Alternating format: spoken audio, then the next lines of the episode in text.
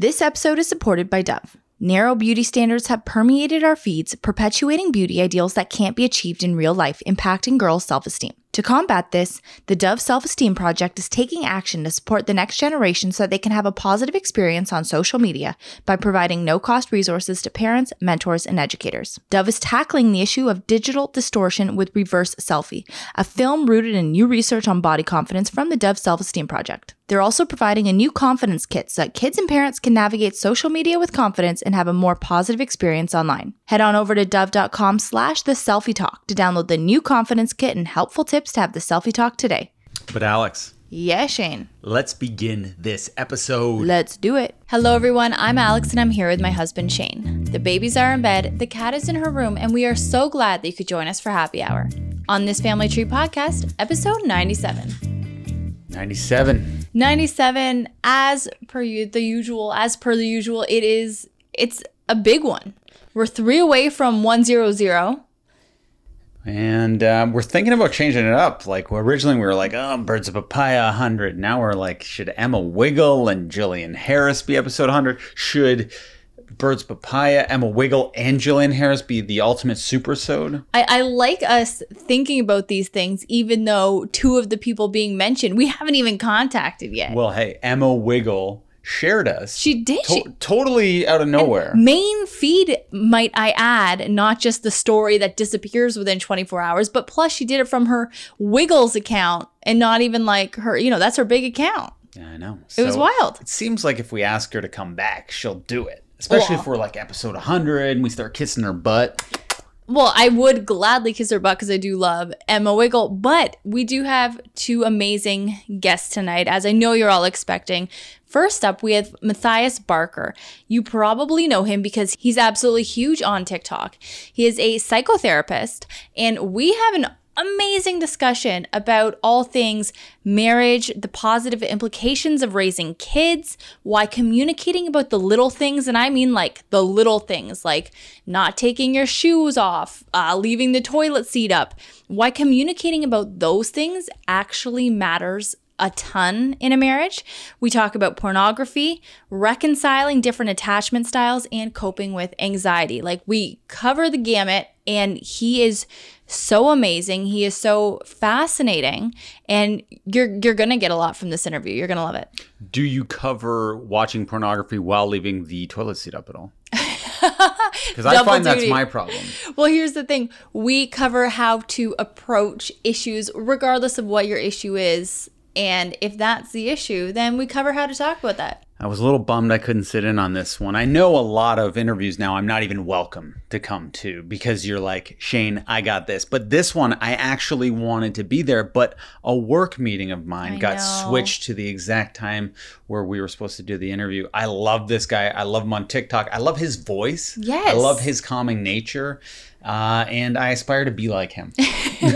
Well, here's the thing. I was hoping you could sit on it as well because you did discover him within like our family in finding advice for how to talk to tantruming children and misbehaving children. You discovered him. Yeah, one day Lucy was having a tantrum and I approached her in a way that I didn't know if it was right. So I went on TikTok and I was wondering, could anyone advise me on how to properly talk to a tantruming child? I don't know how I found him, but I did almost instantly. And I just thought we have to have him on the podcast. And luckily, he agreed. Yeah, That's my story. He was amazing. Uh, you are going to absolutely love it. And following Matthias, we have another incredible and incredibly unique interview with Leslie Bengamba. So she is a safety advocate, but she didn't get into safety advocacy just because she had a passion for it initially. She actually had an incredibly harrowing experience with her 18 month old daughter named Emily. She is a Canadian woman. Uh, Emily swallowed a battery unbeknownst to anybody in the family.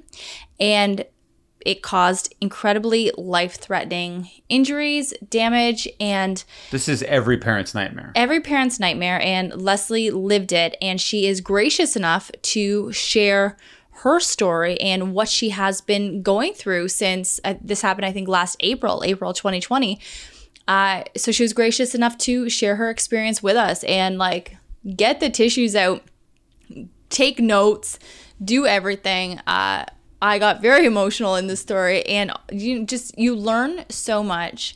Uh, but but truly, I, I hope you I hope you take a lot from this. Do everything kind of seems like a broad uh, ask from the listeners right Do now. everything. Okay, do everything. Do everything. That's all I can say. But baby, before we get into things, cheers. Let's cheers. We're drinking out of plastic glasses, Ooh. so excuse if it doesn't sound like the coolest cheers. So, baby, as you can tell, we've got a Caesar, but it's not just a regular Caesar because we don't drink booze during the podcast. So, this is a Seedlip Garden 108 Caesar. So, essentially made the exact same way, but instead of vodka, we have alcohol free Seedlip Garden 108. And it, the herbs in this drink, this like distilled non alcoholic spirit, go beautifully with all the Caesar fixins. So good because, truth be told, I was a little hungover this morning. a little? A lot. I, I couldn't really do any parenting duties, and I feel guilty about it. But what happens to me is I go overboard on the first day of vacation because I, I don't get a lot of vacations. And when I do, Historically, this is something that always happens. and it's always at the cottage. So we're, and we're with your parents too, and this always they must just think, wow, Shane really overdoes it uh, often and leaves Alex with the brunt of the parenting duties, right. which I don't think is true, is it? You did. Don't just laugh it off. No, no, no, no. Of course you don't. Of course you don't.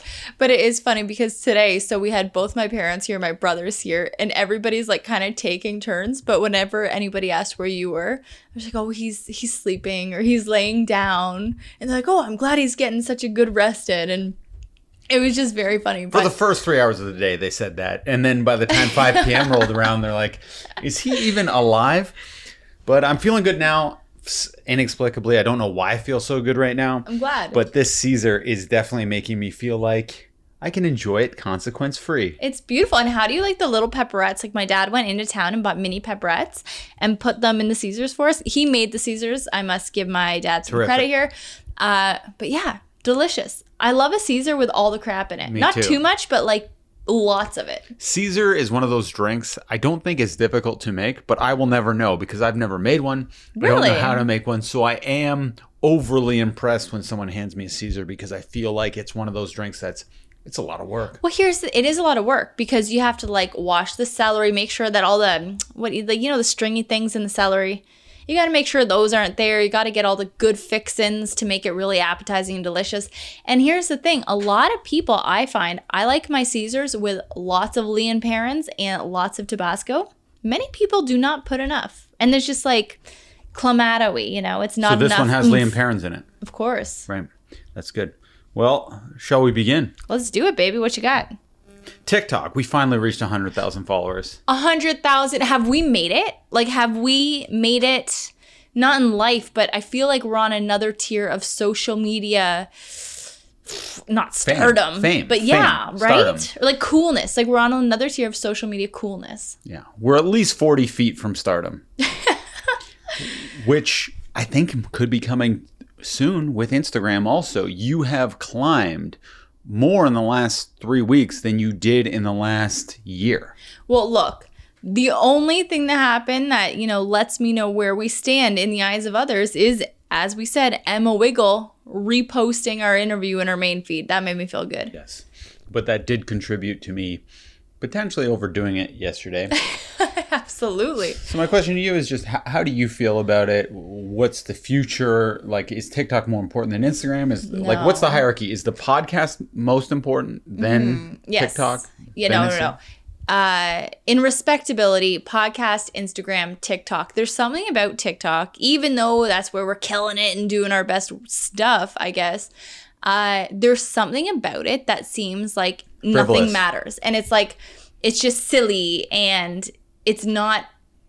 I think because you engage less with people than on Instagram. And the followers aren't following you in the same way. With It's Instagram, different. they're actually following you. Yeah. In, in some way. they're well they're invested in your life and I, and I think because the stories on instagram and it won't you know take up your whole feed if you story 10 times a day people can really get to know you without I, there it's different it's different and it seems like a joke world and i think that's partly because there's such a, a younger crowd on it and they're all just goofy all they ever want to do is get on there and troll people you know Yet you were crying tears of joy yesterday. i was i was pumped it's a lot of hard work we've been putting in babe Okay, so can I move on from this Move topic? on. Yeah, got- do it. Okay, so you're angry with me right now. You came into this podcast hot and angry. And I wanted to talk about anger and specifically your unique style of anger. Right now. Okay, Does that make you angry? No, no, no. I just think it's funny. Let's let's hear it. Well, it's just this to describe, just to tell a story right now. The other day, we were putting the kids to bed, and I'm brushing Lucy's teeth, and Betty had a little bit of poop on her hands because Betty is the type of child that when you're changing her diaper, she wants to scratch her bum and get all the poop under her fingernails. It's just that It's horrific. that type of child. So you're holding Betty and you're washing her right hand, and you say, Shane, can you wash her left hand? So I'm scrubbing the heck out of her left hand, and you go, Is it all gone? Is is all the poop gone? I go, Yep. You go, It smells good. I go, Yeah, smells good. It's clean. Then I think everything's good. I've I've done well. I think I helped you out. Now it's back to brushing Lou's teeth, putting her to bed. I come downstairs 25 minutes later, mm-hmm. maybe half an hour, because Lou was being a, a little testy that night. And you just have this look on your face and you say, I'm not tr- saying this to start anything, but I smelled her hand and it still smelled like poo. Okay, okay. It did. And I was just blown away that you had been harboring this It was hard. and you to- actually wanted to start an argument No, because anytime anyone says i don't want to dot dot dot they always intend to do the thing that they're saying they're not intending to do you know, okay, and I agree with you there that when somebody starts off like that, or like, I don't mean to sound like a dick, but it's like, no, what you're, you realize what you're saying is about to be dickish. Here's the thing I didn't want to start a fight, but I realized that saying that could start a fight because I find that you get defensive about things. So it's not like I was like smelling her every fingernail to make sure you got all the poop out. But when I was holding her after, I was like, oh my gosh, where is that smell coming from? And I smelled her hand. I was like, oh, like it still smells like poo. Like this is so gross. And I wanted, okay, here's the thing. If it was just, if it was something that was like less important, like not about like her ingesting her own poo, then I just would have not said anything because like I didn't care that much. So I wanted to tell you just so that in case this happened again in the future, you understood like how well you needed to wash your hands to get all the poop out because I was like, yeah, I can't have this going on and like you not washing your hands good enough. So I just needed to tell you as like a parent thing, but I didn't want to piss you off because it really it didn't up like make me feel any way at all. I just wanted you to know. And then yeah, and then and then that. But I wasn't like actually mad. You just thought I was. well i just thought it was strange to bring up way after the fact And I didn't know how to tell you. I was the helper. If I'm the main poop washer, like if each night we have a child that we're looking after, it's Mm-hmm. either Betty or Lucy. I'm usually looking after Lucy. You're usually looking after Betty. right. If I ask you to help me with Lucy in any way, I know you're going to do a shabby job. You're not going to do the job I would do because you're also keeping an eye on your child, Yeah. which would be Betty. Right. It's Like they're both our children. You know what I mean? Like I do. I do. Yeah. so when I'm helping you, I'm just trying to get the majority of the poop off because I'm also watching Lucy, who's brushing her teeth, who's standing on a chair, who can Mm-hmm. fall off. So I'm manning both children. So it's expected that my job isn't going to be as good. Yes. I know if I was the number one parent, there's going to be no poop under the fingernails. It's just that's just a to me it's an unspoken thing. When you're the helper parent, you don't do as good a job as the main parent. Look, the only thing that baffles me about this situation is at the fact that it it like made such an impression. It was just hilarious. And and and later on, I had something where I said to you, "Oh, I, I don't mean to upset you," and I used your own medicine Yeah. against you, and you really got bothered by that. No, I didn't. Yes, you did. I did not. I did not. I understood you. I was understanding, babe. The angle that I'm the defensive one and you're not is It's not true. It's true. Here's the thing. I bet even listeners can go through conversations and be like Alex bringing something up, and I think you get to be not in a mean way or anything, like in a kind way, but I think you get defensive. uh, undeniably. But I'm saying yes, I agree. But you also get defensive, and you- Yeah. Very defensive. And we've also talked on this podcast how you don't like to be told anything. Yeah, and but I we've admit had it. big conversations about that. I think I admit those faults more than you admit your defensiveness. When have I ever denied defensiveness? I don't know. I don't know. I'm just assuming I think you would. everyone has a baseline d- defensiveness when they feel like someone's telling them they're doing something wrong, especially in regards to parenting, because it's a I don't know shameful thing if you feel like you're not being a good parent or not cleaning your child or something. Mm-hmm. cleaning like the poop off their hands. yeah, like that to me is it was uh, hurtful. Well, I gotta say, another reason to listen to and enjoy the Matthias interview because we do talk about how to approach, you know, not necessarily arguments, but like things that bug you while minimizing your partner's like reactionary defensiveness. Okay, and Clearly, I haven't internalized that yet, though. And tonight you were willing to totally like we got off to this podcast recording it later than expected.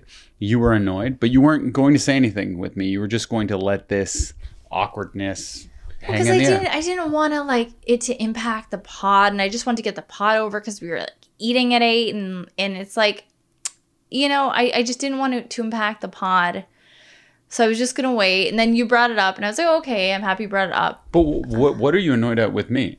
That's what that's what I'm curious at. What did I do? The lack of telling me what was going on and why stuff was going on. Like I knew that you had to do something else, like for your real work, but like I didn't know why, and it was just like I'm looking at the clock and I'm getting antsy, and it was all, you know what I mean? yeah, I told you why. I told you why immediately. After. No, I didn't. The second you walked in, I said, "Listen, I got to do something for 15 minutes here." Hmm, yeah, but I I, told you right why. away. Like, why else would you have to do something on a Saturday night? Like, that's just weird, you know. So it's like you didn't tell me the why Because a work until issue after. came up. I told you. Yeah. Okay. Um. What? it's just like so like on edge. I'm not on edge. I'm the least. I'm the coolest guy in this room right now. You're the only guy in this room. Exactly. Don't talk semantics with me. I'm cool, hip, and fun-loving. I I agree with you there. I Am I the disagree. funnest guy in the world? You're the funnest guy in the world. Am I the best dad ever? You are the best dad ever. Okay. She's staring at me. what do you call it? Like laser laser eyes. All right. Laser eyes, we do call it. But I'm gonna move. on. I don't even want to talk about my next topic because you're mad at me. Time- not. This is, you know, I'm. I'm not. I'm nursing a hangover here. I'm, I'm a little, you know, not on edge. myself. Were you just gonna say on edge?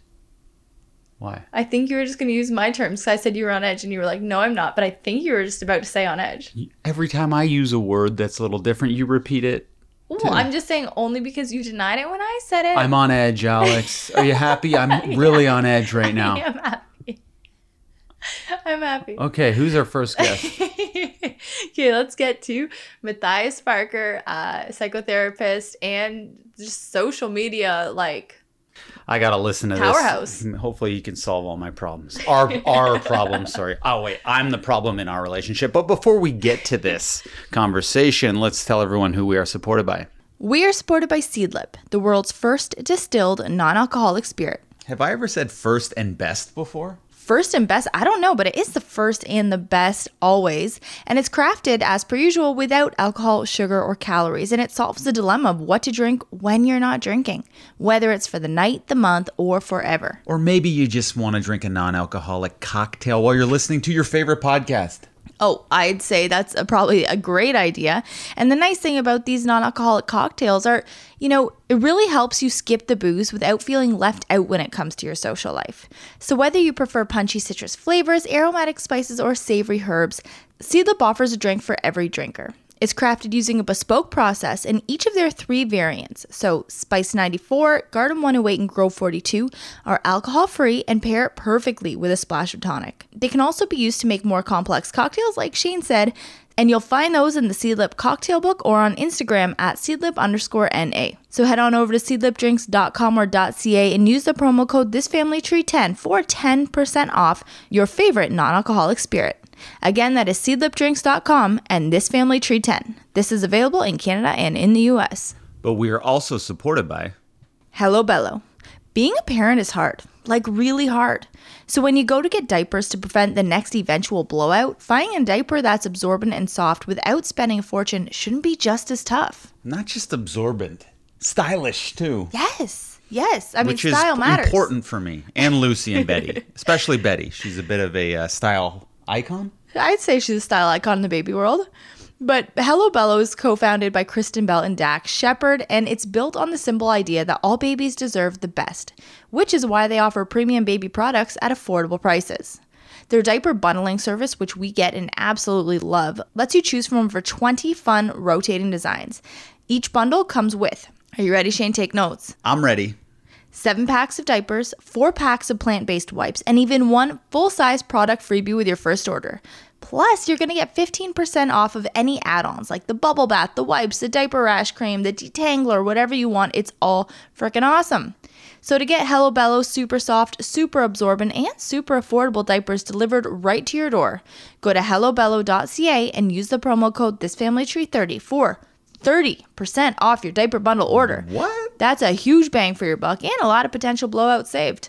That's right. That's hellobello.ca, promo code thisfamilytree30 to start bundling with 30% off your first order. Don't forget that's hellobello.ca, promo code thisfamilytree30. This promo is applicable to Canadians only. And now let's get to our interview with Matthias. I am so glad that you are able to come and join us today. Join me today. We are so excited to speak with you. Yeah, I'm happy to be here too. Yeah, thanks for having me. Absolutely. It was it was funny. So we were looking we were going through a behavioral thing with our three year old, and Shane was just like scouring online for some tips, some something new that we hadn't tried before to help with her behavior. And he came across one of your videos about like getting on your three year old's level and really just trying to speak with them in a way that kind of connects you both. And he's like, This guy's awesome. He's amazing. And then from then on, we both just started watching your stuff all the time.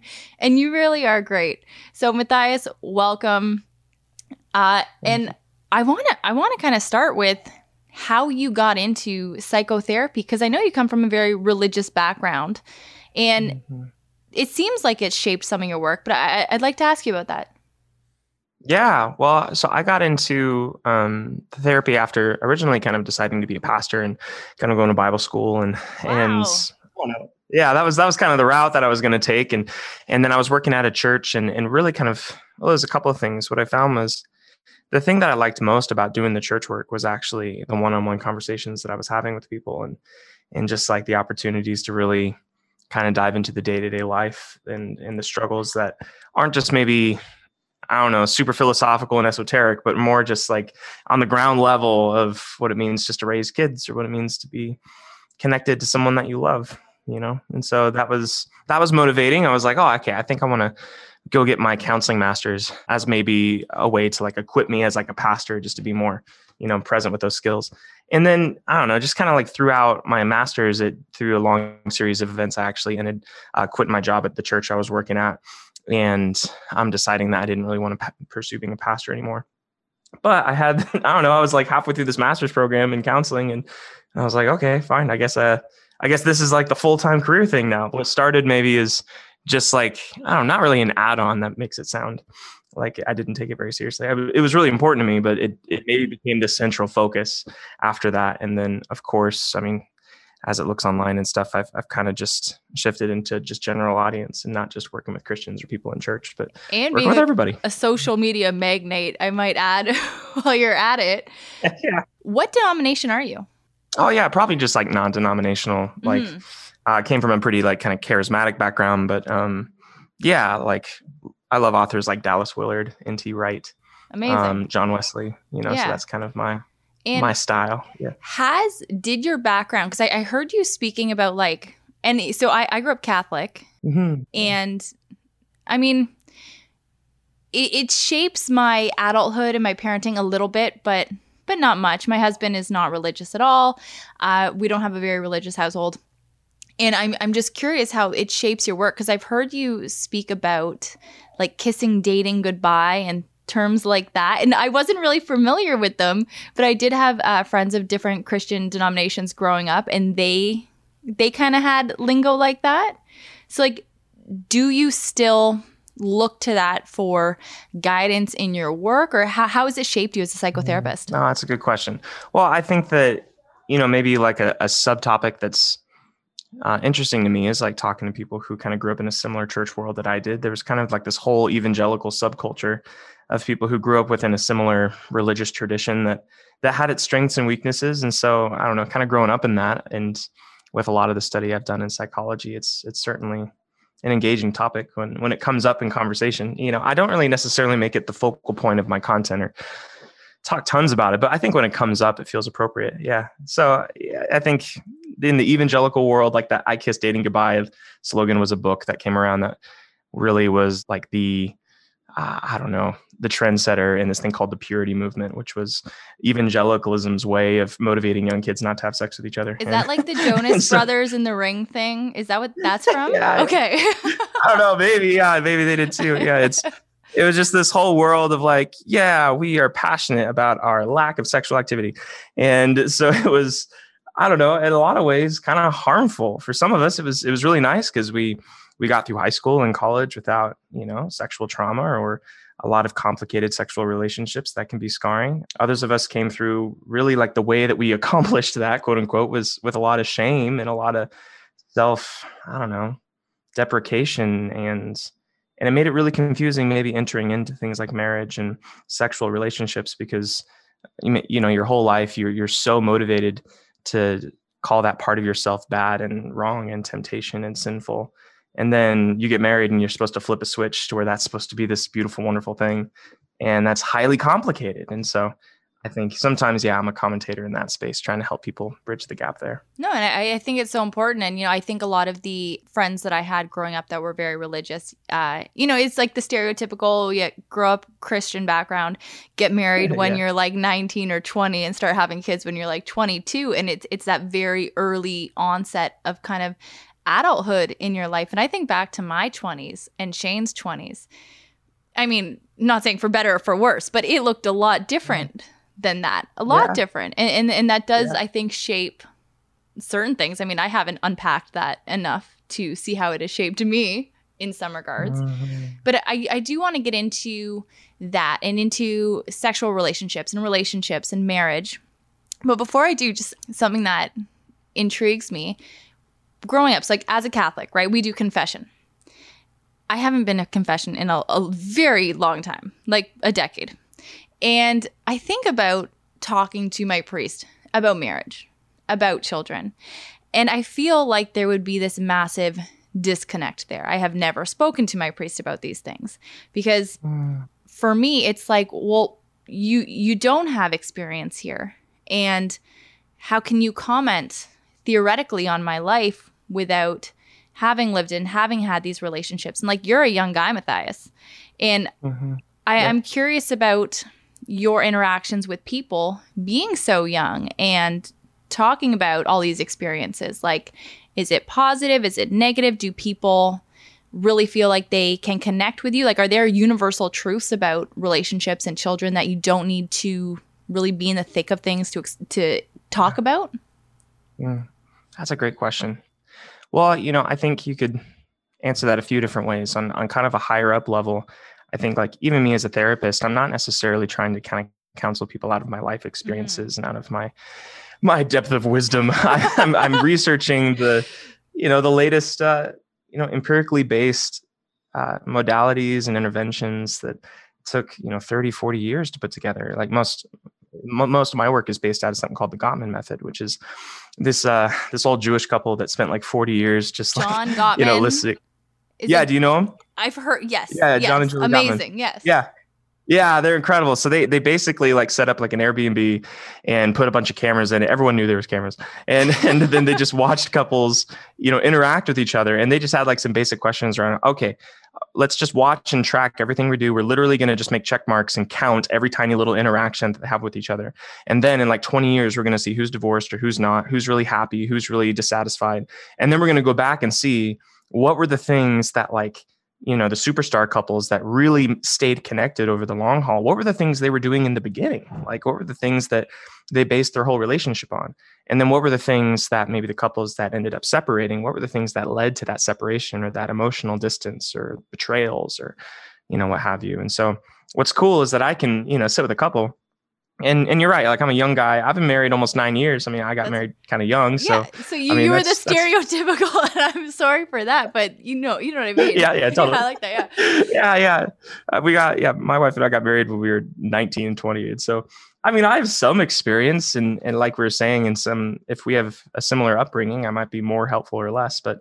Uh, that's really not what I base all my content on, or even my videos. I'm, I'm scouring that research because you know they observe tens of thousands of couples and so I get to stand on the shoulders. I get to bring insights, not from, oh, Matthias's life experience, but from here's like tens of thousands of couples over the course of like 40 years. And here's what they all did to bring intimacy and closeness into their relationship. Or here's what universally led to negative outcomes.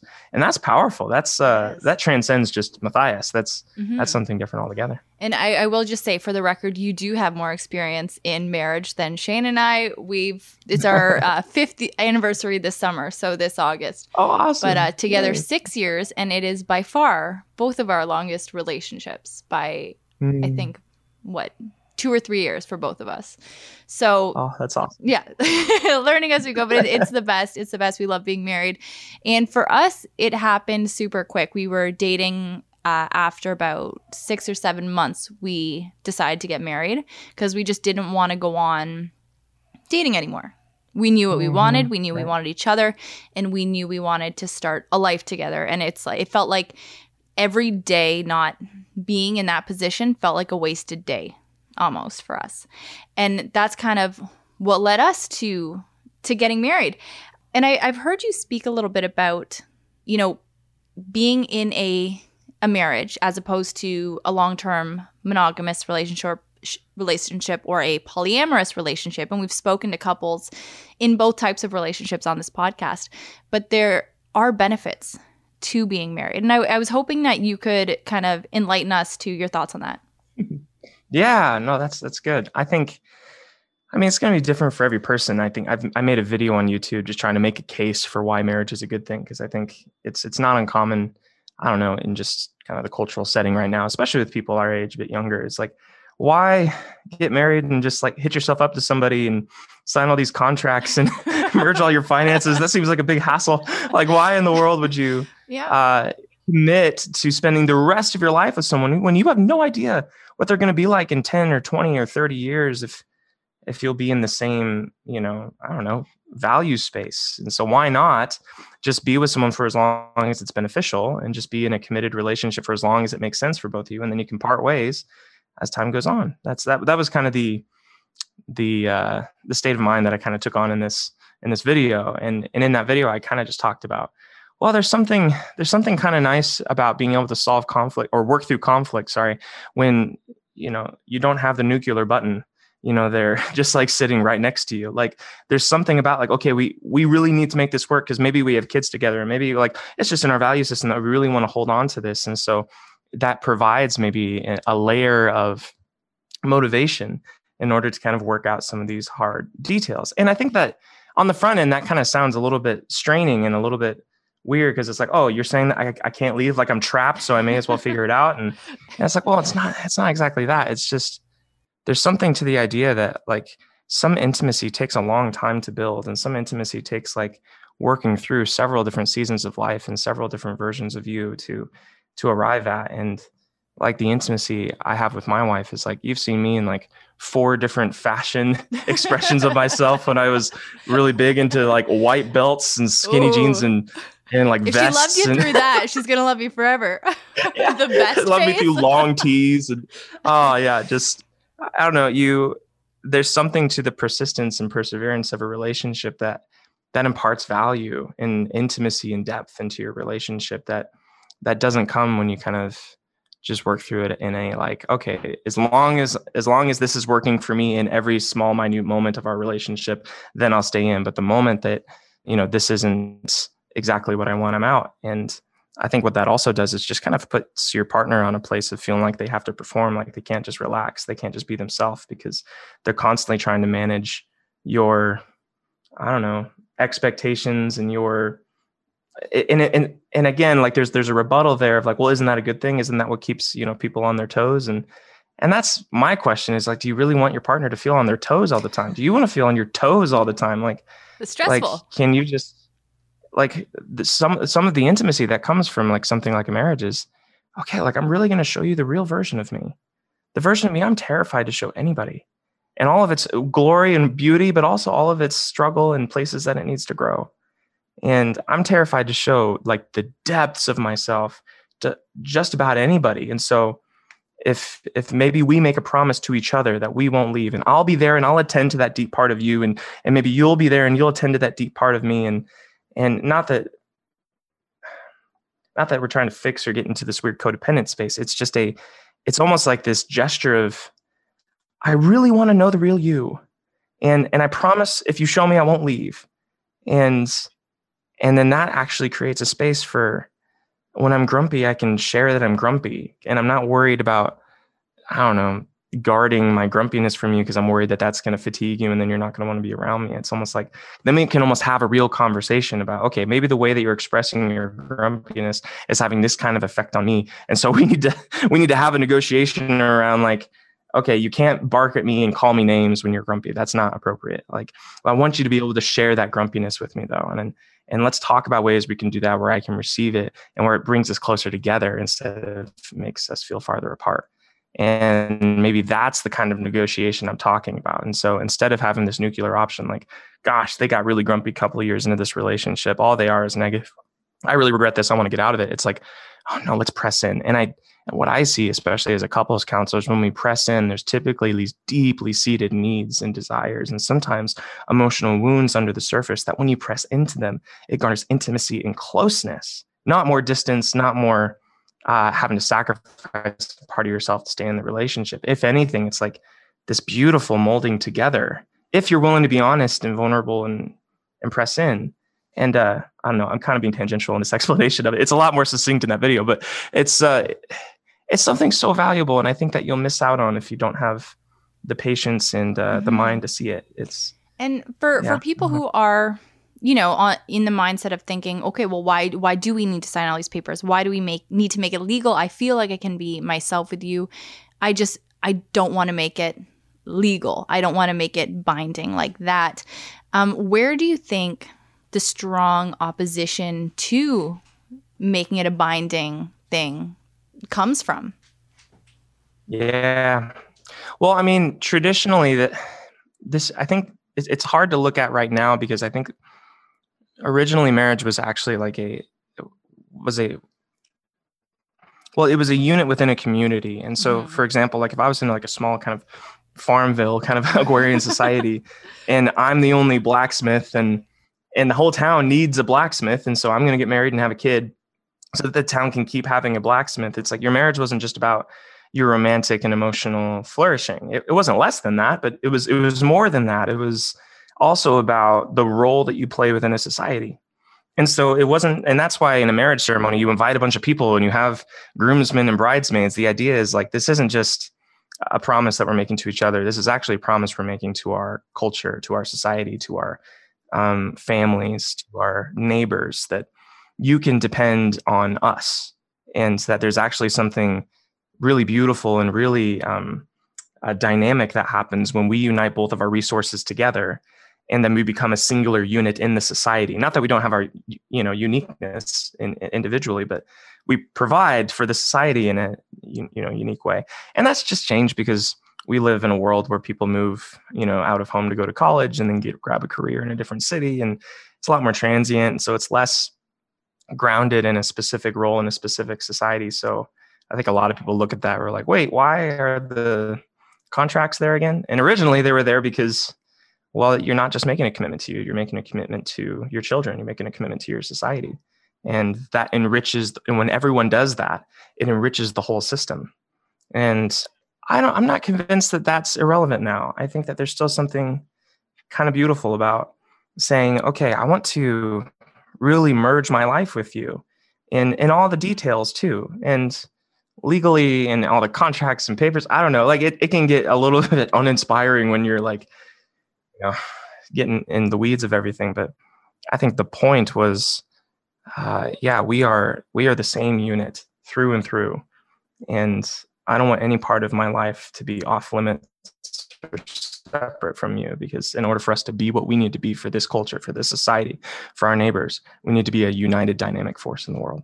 So I don't know. That that's more or less compelling now in today's culture, but that's how I see it. No, I, I think it's so important. You know, like so I I have two kids. I'm one year postpartum with our youngest, and you hear all the time in the motherhood community. It takes a village. It takes a village to raise a family, to raise children, and I mean, where does that village come from, right? It comes from a lot of the time, and each person's village is so different. And I know during COVID, a lot of those villages were virtual and online and online communities and things.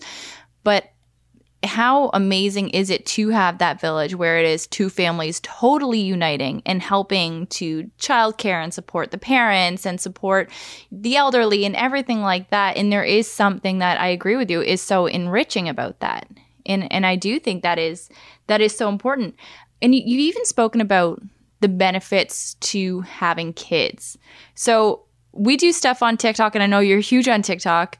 There's a huge uh, anti-natalist, like it's like Gen Z hates kids. They never yeah, want to have yeah. them. They think they're ruining the world. They comment on all my videos, and uh, it's yeah. it's very funny. But what like what do you say to that? And, and what are the benefits of having kids and having a family in today's society when we move so fast and we are more transient.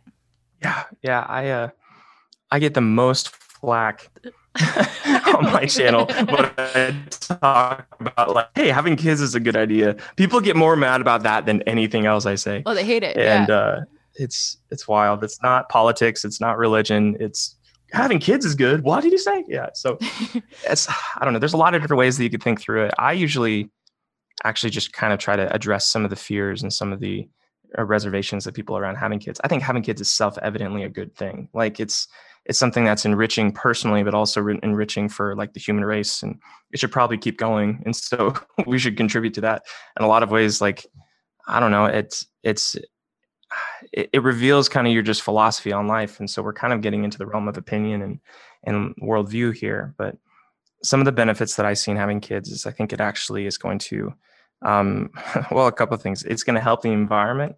It's going to help uh, human flourishing. It's going to alleviate people from being in poverty. It's going to promote all the good, like economic things that you want in the world. And if our population keeps decreasing, and people continue to refrain from having kids, all the negative things that we're worried about are going to continue to, to grow. So that's like on an upper level thing. Mm-hmm. That might not be compelling for everybody. That's fine. But like it's it's uh, there's this there was this lie that went around in like the 1970s. Some economists were really worried about something called overpopulation. Mm-hmm. They're just like, hey, everyone stop having kids. There's not enough space on the planet for everybody. And that was like widely you know found to not be the case. And economists for the last 40 years i've been talking about how that's not the case. Actually if the human population keeps decreasing and decreasing we're going to have a real problem because healthcare is awesome right now which means people are living older and older into their later years. And retirement isn't just this 15 20 year thing. It's like a maybe a 30 sometimes 40 year endeavor. And so you have a majority of the population withdrawing on the economy and withdrawing on I don't know, kind of the social services that we have, and a minority of people who are being born and being, you know, welcomed into the workforce and contributing to the economy. So there's just there's like this flip. It's a lot like the housing market when there was like that uh that big oh, crash yeah. in the housing market and everything went to hell. it's the same thing, but in the world. Yeah, it's the world economy. It's something. Yeah. If you're interested in that, I know it's a little um, niche and not everyone cares about all that, but it's something called demographic winter. There's a documentary you can see on it. There's a lot of writing on it, demographic winter. And the whole case of it is, hey, if we don't have kids, the world economy is going to flip. And we've already seen this in places like Japan, China, like there's a lot of places where the population is majority elderly. And if we don't keep that balance right, then the world economy is going to crash. When the world economy crashes, people go into poverty. Um, people spend less money on the environment people spend less money on like renewable energy and all those kinds of things because people are trying to live. They're just trying to feed their kids and survive and you know eat. And so if you care about things like human flourishing and the you know environment the best thing you can do is to have a kid. No, keep awesome. the economy going but that's yeah. like upper level, right? That's that's not no, super but, maybe compelling just no, personally. No, but but I, I I gotta say I think it is because when I hear from younger generations and like how this was a reservation that I even had uh, thinking about the um the environment and the damage that people can do, and then I was like, no, like I started getting more involved in environmentalism because of my kids and because I want them to be Yeah. able to enjoy all the same stuff that I enjoy and not have a future of war and famine and drought and everything that bad comes with, you know, the environment going to hell. And I think that's so important. And it's like we can really raise a responsible generation who cares more about the mm-hmm. environment than any generation before us. So I don't think that having kids is inherently bad for the environment. I think it can be great for the environment. Yeah. And but that's one argue that argument that I'm that I'm very often met with. Oh yeah, Uh, it's maybe the number one argument that I hear, and and so that's why I feel so like passionate to try to share another opinion on it because it's it's like uh not, another thing is not every human has the same carbon footprint. Like it, you have one, all it takes is one kid to grow up and be like, oh, I want to study the coral reefs, and then to you know innovate a technology that could completely change the way that we're taking care of our oceans. All it takes is one person to start you know a campaign that revolutionizes the way we do fishing. Like you know, it's it's not a it's not like everyone has like this net negative, you know, um, abs- you know, effect on the planet. Absolutely. Some people are going to change the world, and it and we need people. We need great Mhm. thinkers. We need a diversity of opinions and perspectives to be able to tackle what's happening planet. And so, the best thing we can do is welcome more people to the table. I, I, I completely agree. And I kind of want to pivot. You mentioned something earlier. You said something about codependency in a marriage. Here's the thing. And if Shane was here, he'd, he'd be saying the same thing. We might be codependent. How do we know if we're codependent and why is it a bad thing? And what should we do to maybe not be codependent anymore? Yeah. Because like we Yeah, we work question. together, we have a business together, raise kids together. In quarantine, we only hung out with each other, and even not in quarantine, like we're on the Mm-hmm. same two on two basketball team. We kick all the asses of all the friends that we have. We like we we have the most fun together, but I think it has led to an atmosphere being codependent. Mm. Well, I think codependent.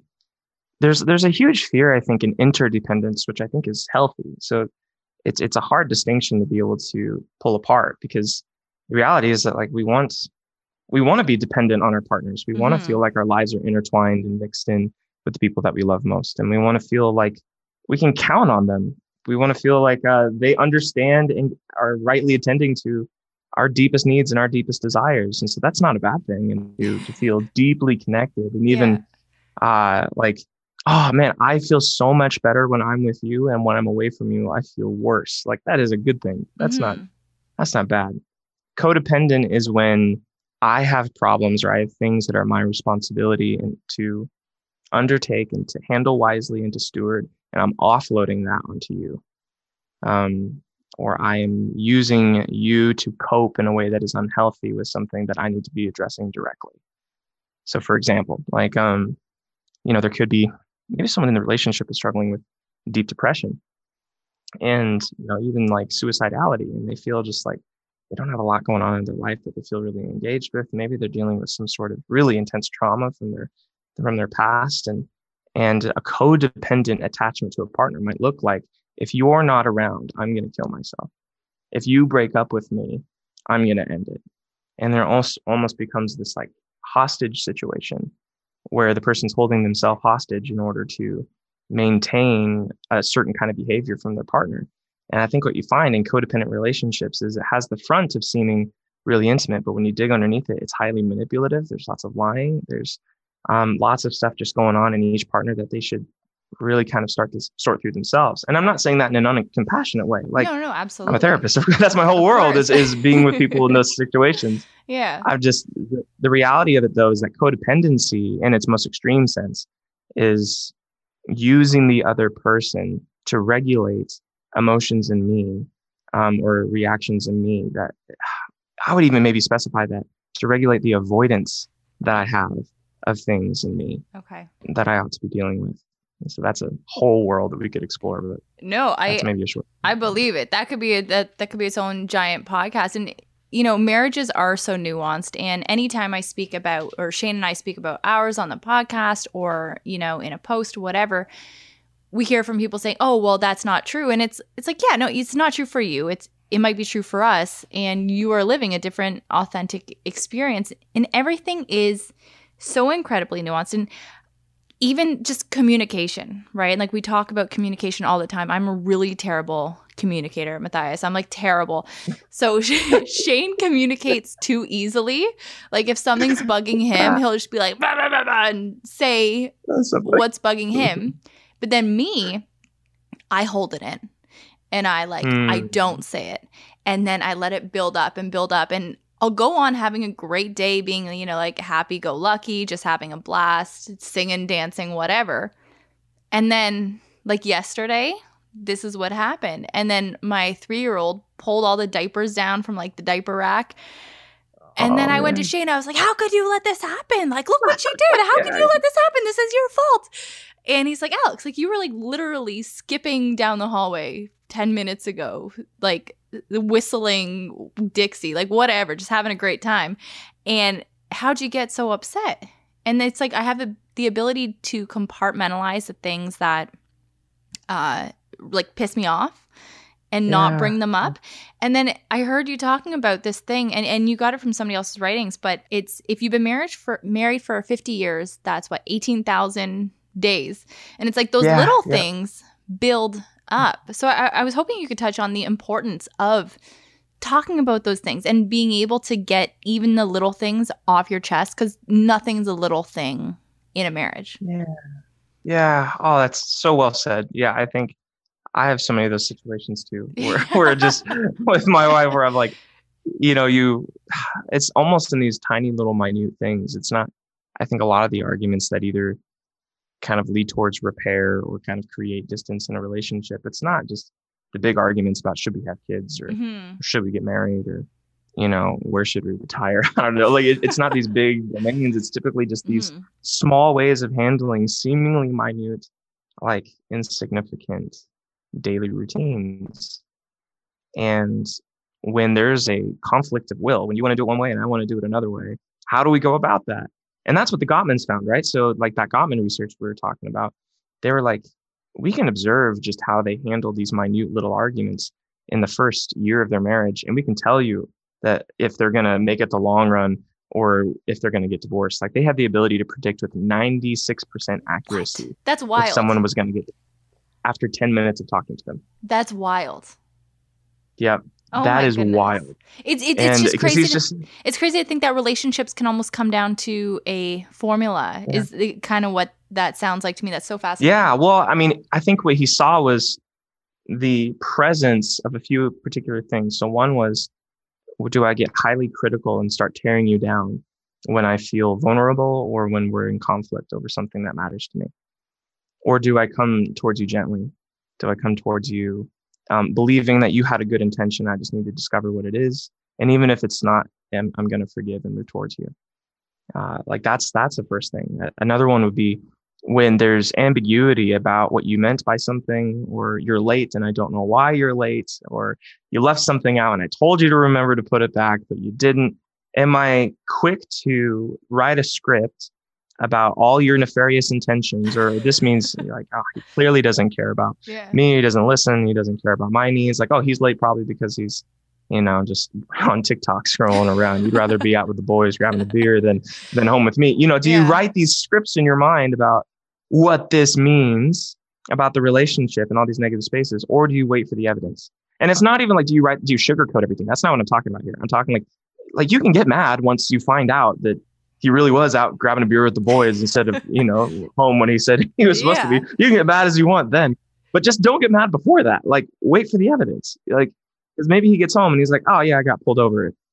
You know, I got a ticket. I'm, I'm pissed. You know, and and then you don't have to go down this whole rabbit trail of oh you don't love me. No, it's just yeah, I got pulled over.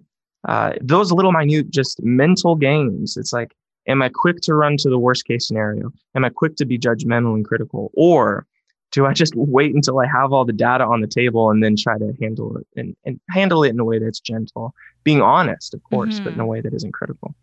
All right, Matthias, let's take a quick break and let our listeners know who we're supported by. We are supported by Tushy. The future of toileting has arrived, folks. Finally. Okay, it's been around for centuries technically, but it's been hideously expensive, costing thousands.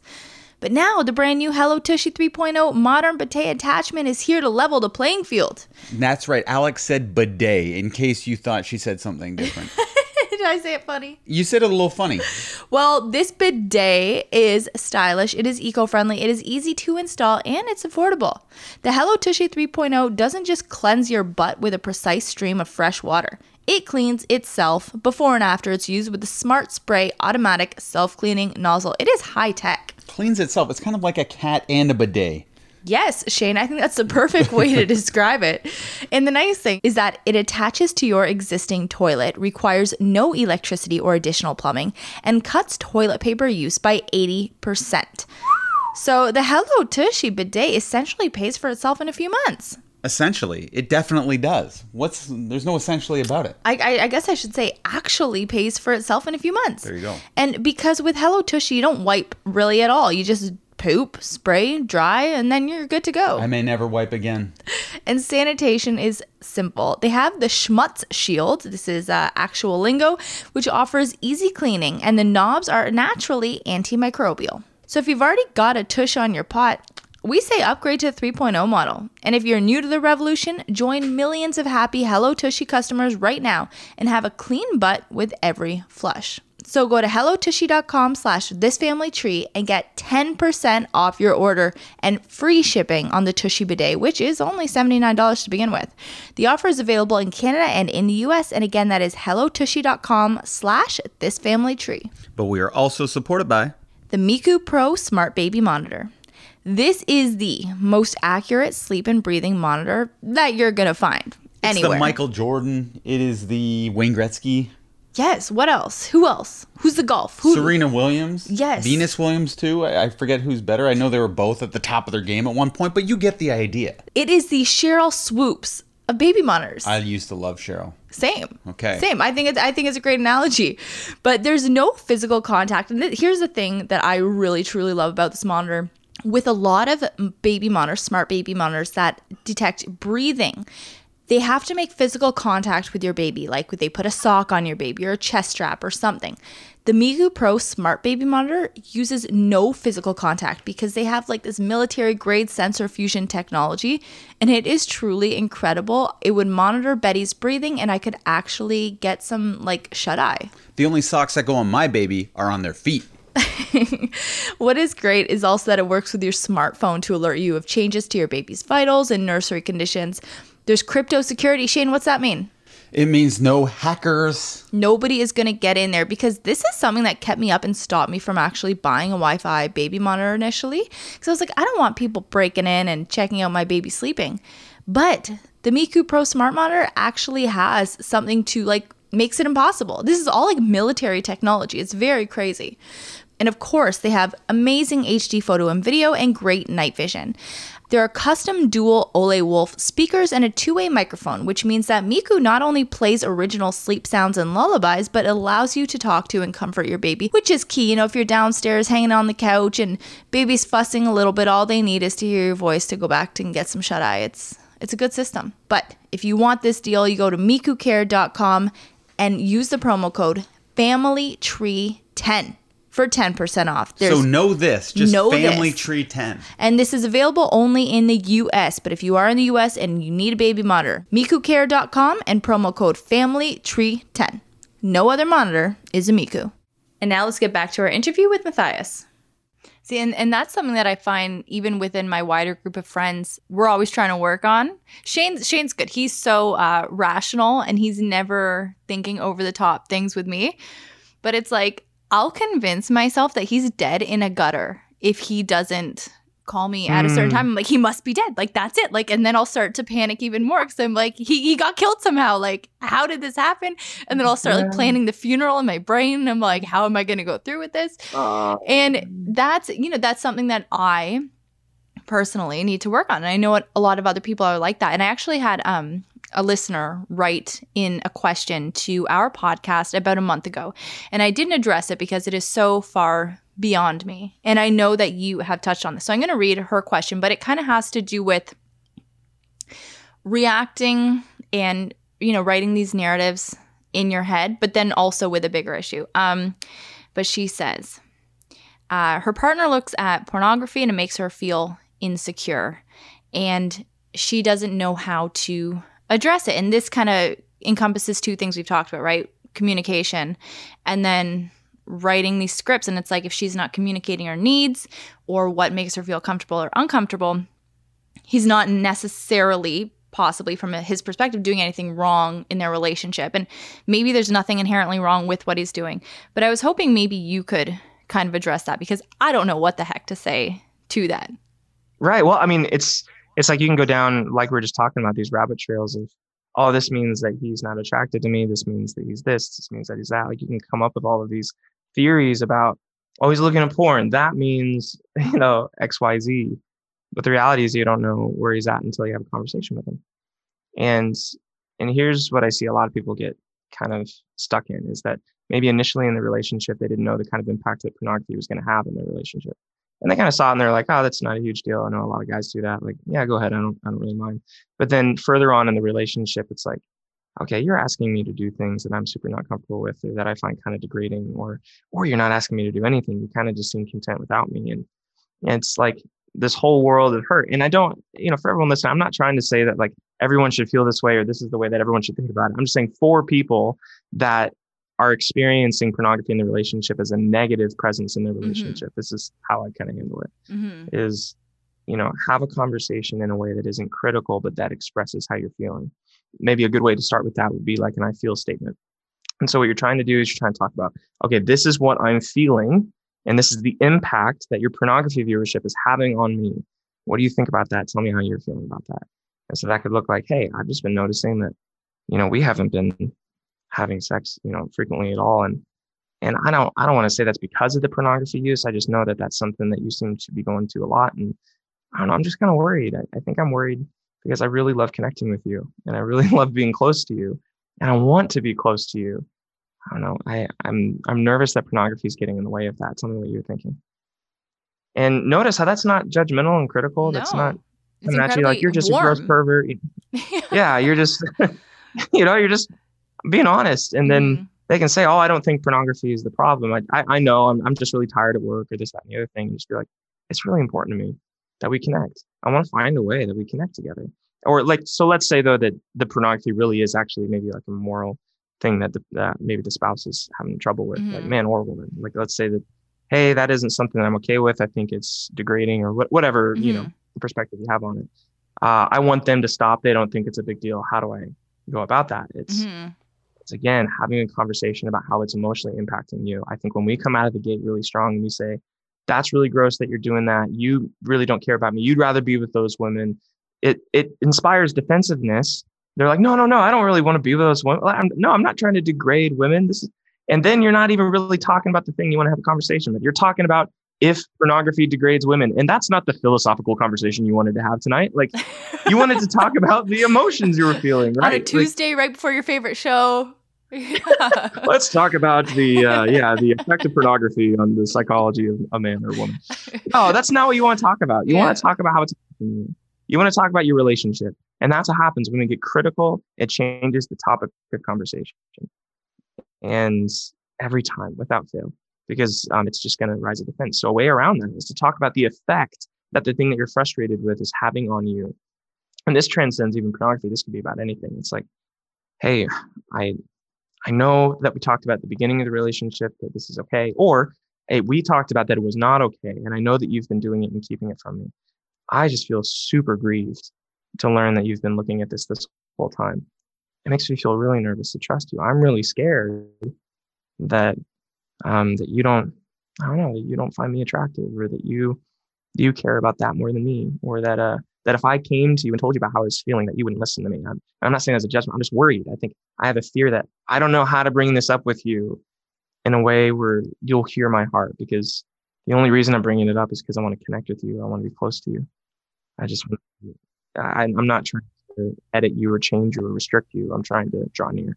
Yeah, and and I think that's so important. And like from the community that I come from um, online, and a lot of our listeners are uh, women who are either thinking about having kids in the near future. We have a lot of families, a lot of women with kids, and it's. I find that when it comes to topics like this, for the con- with the conversations that I've had, you know, women's perspectives have changed. So maybe initially when they were a little bit younger at the beginning of their relationship, they were genuinely okay with some things. And then when their body started changing in postpartum and with childbirth, and then just with age too, and your feelings of self confidence and security kind of go down, that's when the fear of other things kind of arises. And it's just, it's a dynamic within the relationship that changes. And then there's a fear of bringing it up because you were once okay with it. And I, I think that's a hard thing and communicating those things that is just like something in you that has changed. Yeah. And it's okay to like revisit things. Mm-hmm. I think there's a lot of guilt that we feel because, well, I told him it was fine.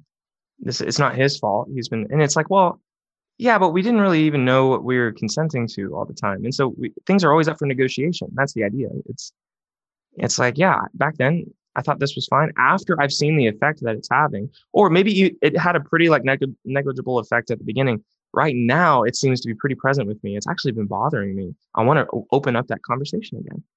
And I'm not trying to punish you for doing something in the past that I said was fine. I'm just saying, hey, moving forward, I actually want to re I want to reevaluate those terms. I want to I want to relook at that because yeah because uh, I and again I think re-expressing over and over because I want to be close.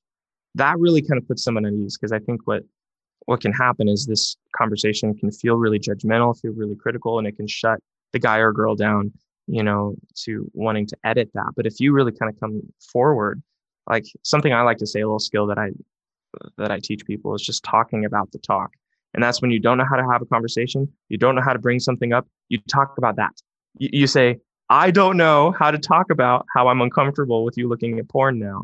I'm really nervous you're going to get angry at me. I don't know how to tell you that I'm uncomfortable with it, but I don't want you to feel defensive or like I'm angry at you or think you're gross or anything. I'm just, I really just want to have an honest conversation. Well, will you help me? you know, like, will That's you help genius. me talk about this? Yeah. Yeah. No, and for me, it's it's like anything, like something as little as why did the kid throw the diapers off the shelf in your presence? Mm-hmm. For me, it's talking about the talk, and I think that is such a like a practical, useful thing that already makes me feel comfortable in bringing up the little things or the big things. And you know what I mean? Like I, I think that's a great a great piece of advice.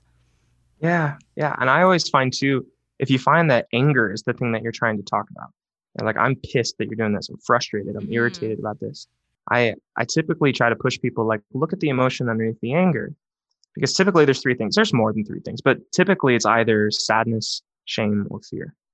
Those are the big three: sadness, shame, or fear underneath anger. So pornography, you know, is a good example. He's he's looking at porn. You feel like you guys aren't having sex a lot. You, you see his search history. He's looking at it every night. You're furious. Okay, well, why? Okay, why are you furious? Okay, I'm grieved. It makes me really sad that he doesn't come to me with that. Or maybe I'm fearful. I'm fearful because the what he's searching for doesn't look anything like me. He's searching for situations I'm really worried that he wants that. And I'm not actually, I'm not sure if I'm okay giving something like that. So there's fear there, right? Talk about the fear, talk about the sadness. Don't don't approach it out of I'm pissed off and I need to tell you about it. Like, not that that's wrong or bad, but but look a little bit deeper. Try to get to that underneath emotion because that'll actually open the person up to hearing you in a way that might bring you way closer and into way more depth mm-hmm. than just I need to tell you about how furious I am with you. Does that make sense? Yeah, no, absolutely it makes sense. And it's just, you know, that connective tissue and and finding that plane, I think, where you can both have a deeper understanding for what the other needs is so important. And I did ha- I have another listener write in asking about, you know, her relationship did not work out but she is still very in love with her recent ex. And it's because they couldn't heal. She said she worded it as healing their attachment styles. Hmm, so okay. I, I, I didn't really know what that means. Like, do you know? Can you make sense of that? Hmm. So you're saying that she um she is having a hard time moving on from a past relationship because well she thinks it could work out. Yeah, she wants to okay. work it back out, but um he is having a hard time healing his attachment style but I don't know what ah, that means. Yeah, well, an attachment style is is a way that we connected to our primary caregivers when we were kids. So our parents, our guardians, whatever, you know. So there's typically three different ways that we attach. There's something called like a really secure attachment, which means we're really warm and trusting and we feel like we can get our needs met. We feel that if we're in need for something, the other people not only are attentive to that, but know how to actually satiate that need and address it. Right. So that's that's like a really healthy attachment. And then attachment can go awry in two different ways. One would be like an avoidant attachment, where it's it's more, I don't really have faith that you can one even notice my needs, much less address them. And so I'm kind of on my own. I kind of got to look out for myself and look out for number one. Like maybe, and this isn't always like a malicious thing. Sometimes it's neglect or um, addiction or something really intense, but sometimes it's just like, I don't know, my brother had a disability or my brother was ill and I had, it seemed like you guys paid more attention to him and maybe, maybe you needed to, but I often felt like I was just in the shadow and I was kind of on my own. And so it can have a really extreme, you know, like where there's abuse, where there's neglect. It can have almost these subtle notes to it also where I don't know, your your parents were going through a divorce, you went through a move, someone lost their job, and you kind of fell into the background. And so you, the lesson that you left out of that was, I'm essentially on my own. And if I'm in need, I can't count on my primary caregivers to come and save the day. I'm by myself. So that's that's one. And then the other one would be something called an anxious attachment, which is when the parents kind of inconsistently meet the needs. So sometimes they do, sometimes they don't. And they and that's really frustrating. So what that does is it creates an anxiety where I have to kind of control or find the pattern in my parents, you know, caregiving in order to make it work. So a good example of that might be, you know, if if I can just um, avoid mom when she's drunk and find her when she's sober or hide the bottles, then we'll be okay. Like I can hide the bottles, I can pour them down the drain, and then she'll be sober and then I can get my needs met because when she's drunk she can't. Or when mom's single, and I'm not trying to target out moms here. Like no, no, no, no, yeah, absolutely. Um, yeah, it's it's like if I can just maneuver these things, oh, I'll I'll attend to you know my dad's emotional needs, and then if I can just do that well enough, then he'll attend to mine. You know, so there's this anxiety that underneath kind of permeates just how you interact with all relationships, and so you're really nervous and kind of codependent in romantic relationships because I got to find the system. I got to find the rules to the game in order to get my needs met. And what that means is I have to control this, this, and this, and I have to manipulate in this and this and this way just to get my needs met. And so those are there, there's more. There's disorganized attachment. There's there's a few others, but like the the kind of the higher up level is if you're trying to repair, if you're trying to heal from a relationship that went south and you feel like it shouldn't have, you felt like you were really happy. And then the other person says, Well, I just need to heal my attachment style. There might be, you know, kind of themes underneath of uh, I'm the kind of person who essentially is always looking out for number one, and I don't really know how to open up and how to connect with you because really my needs are my own. And I don't know how to let you in to attend to that at all, even in a healthy way. Or alternatively, on the anxious side, I feel like I wasn't being fully honest and I caught myself manipulating or pushing you in certain ways in order to get my needs met. And I don't feel like I'm a good fit for you because I'm I have to deal with some things myself because I'm not happy with how I operated in that relationship. Or alternatively, feeling either of those things towards the other person, like the other person was doing that towards you.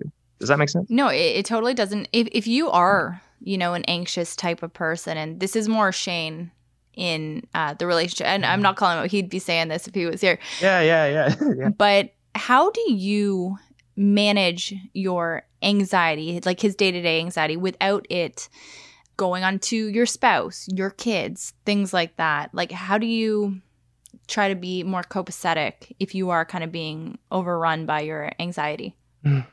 Well, I mean, there's a lot of different answers to that question. Something that comes to mind immediately for me would be there, there's a few different things here.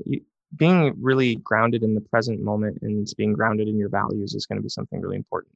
Because anxiety is is two things. It's uncertainty and it's fear about future catastrophe right?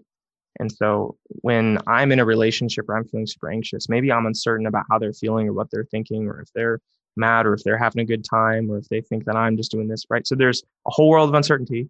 And then there's a whole world of future catastrophe like um, they didn't text me back. Where are they? Like maybe they, you know, like you were saying, maybe they got in a car wreck, maybe they're in the hospital. You know, so how do we hold and navigate all those anxieties? Well, when we're uncertain and we can't read people's minds, when we can't look into the future and we can't predict everything that's going to come, we center back in on okay, what do I have in this moment right here? What do I have access to right here, right now? Okay, maybe I'm sitting here with my kids. Maybe I'm sitting here with my husband or wife have the relationships that I have. I have the knowledge and the understanding that I have. And then number two, like what do my values tell me about how to act in this moment? like even if I made the wrong decision, what could I look back on and say, well, I made a decision that was honest there and I made a decision that felt right. And so I don't know, like let's take kind of a like the example of I don't know, my husband hasn't texted me back. I don't know where he is. I'm worried he's hurt. Um, he's dead. What do, he's dead. What do I do? And I don't know. So we think, okay, well, we don't have access to the future. We don't have access to the uncertainty of where he's at. What do I have access to? Okay, I got to take care of my kids right now. Um, bedtime is in 30 minutes, whatever.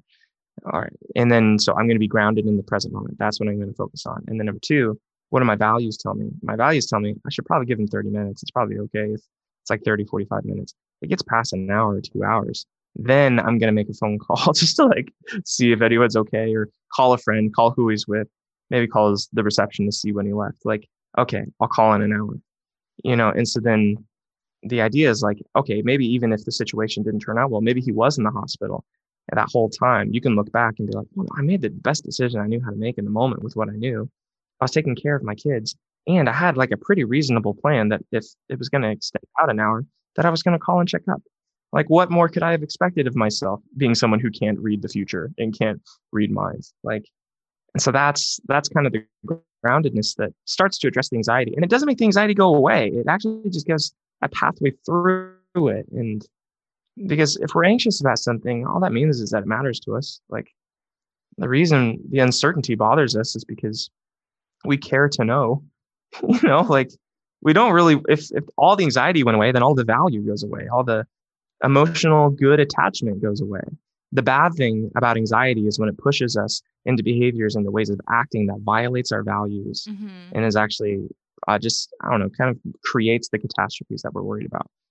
And so, yeah, yeah. no, I, and I, I think that's a really a beautiful way to put it. I, I never have thought about anxiety like that as, you know, there's value there and that is so right and it's like i think about what makes shane anxious and it's the well-being of the family like irrational fear of like job loss things housing markets change and i guess that's not totally irrational in this day and age but it's like you know all these things oh, yeah, yeah, that and these anxieties that he has kind of they make him discontented in the sense that uh, he always needs to be working. He's got like five projects on the like big significant projects on the go and he's always trying to find that stability, fulfillment with that to ensure that our family's happiness, essentially.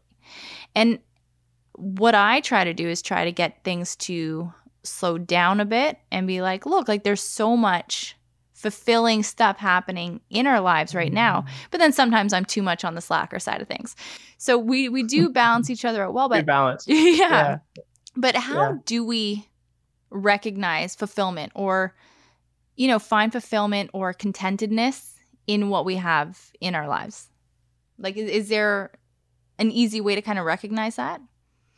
Well are you asking like how do we identify the things that really matter to us or how do we be content once we've identified?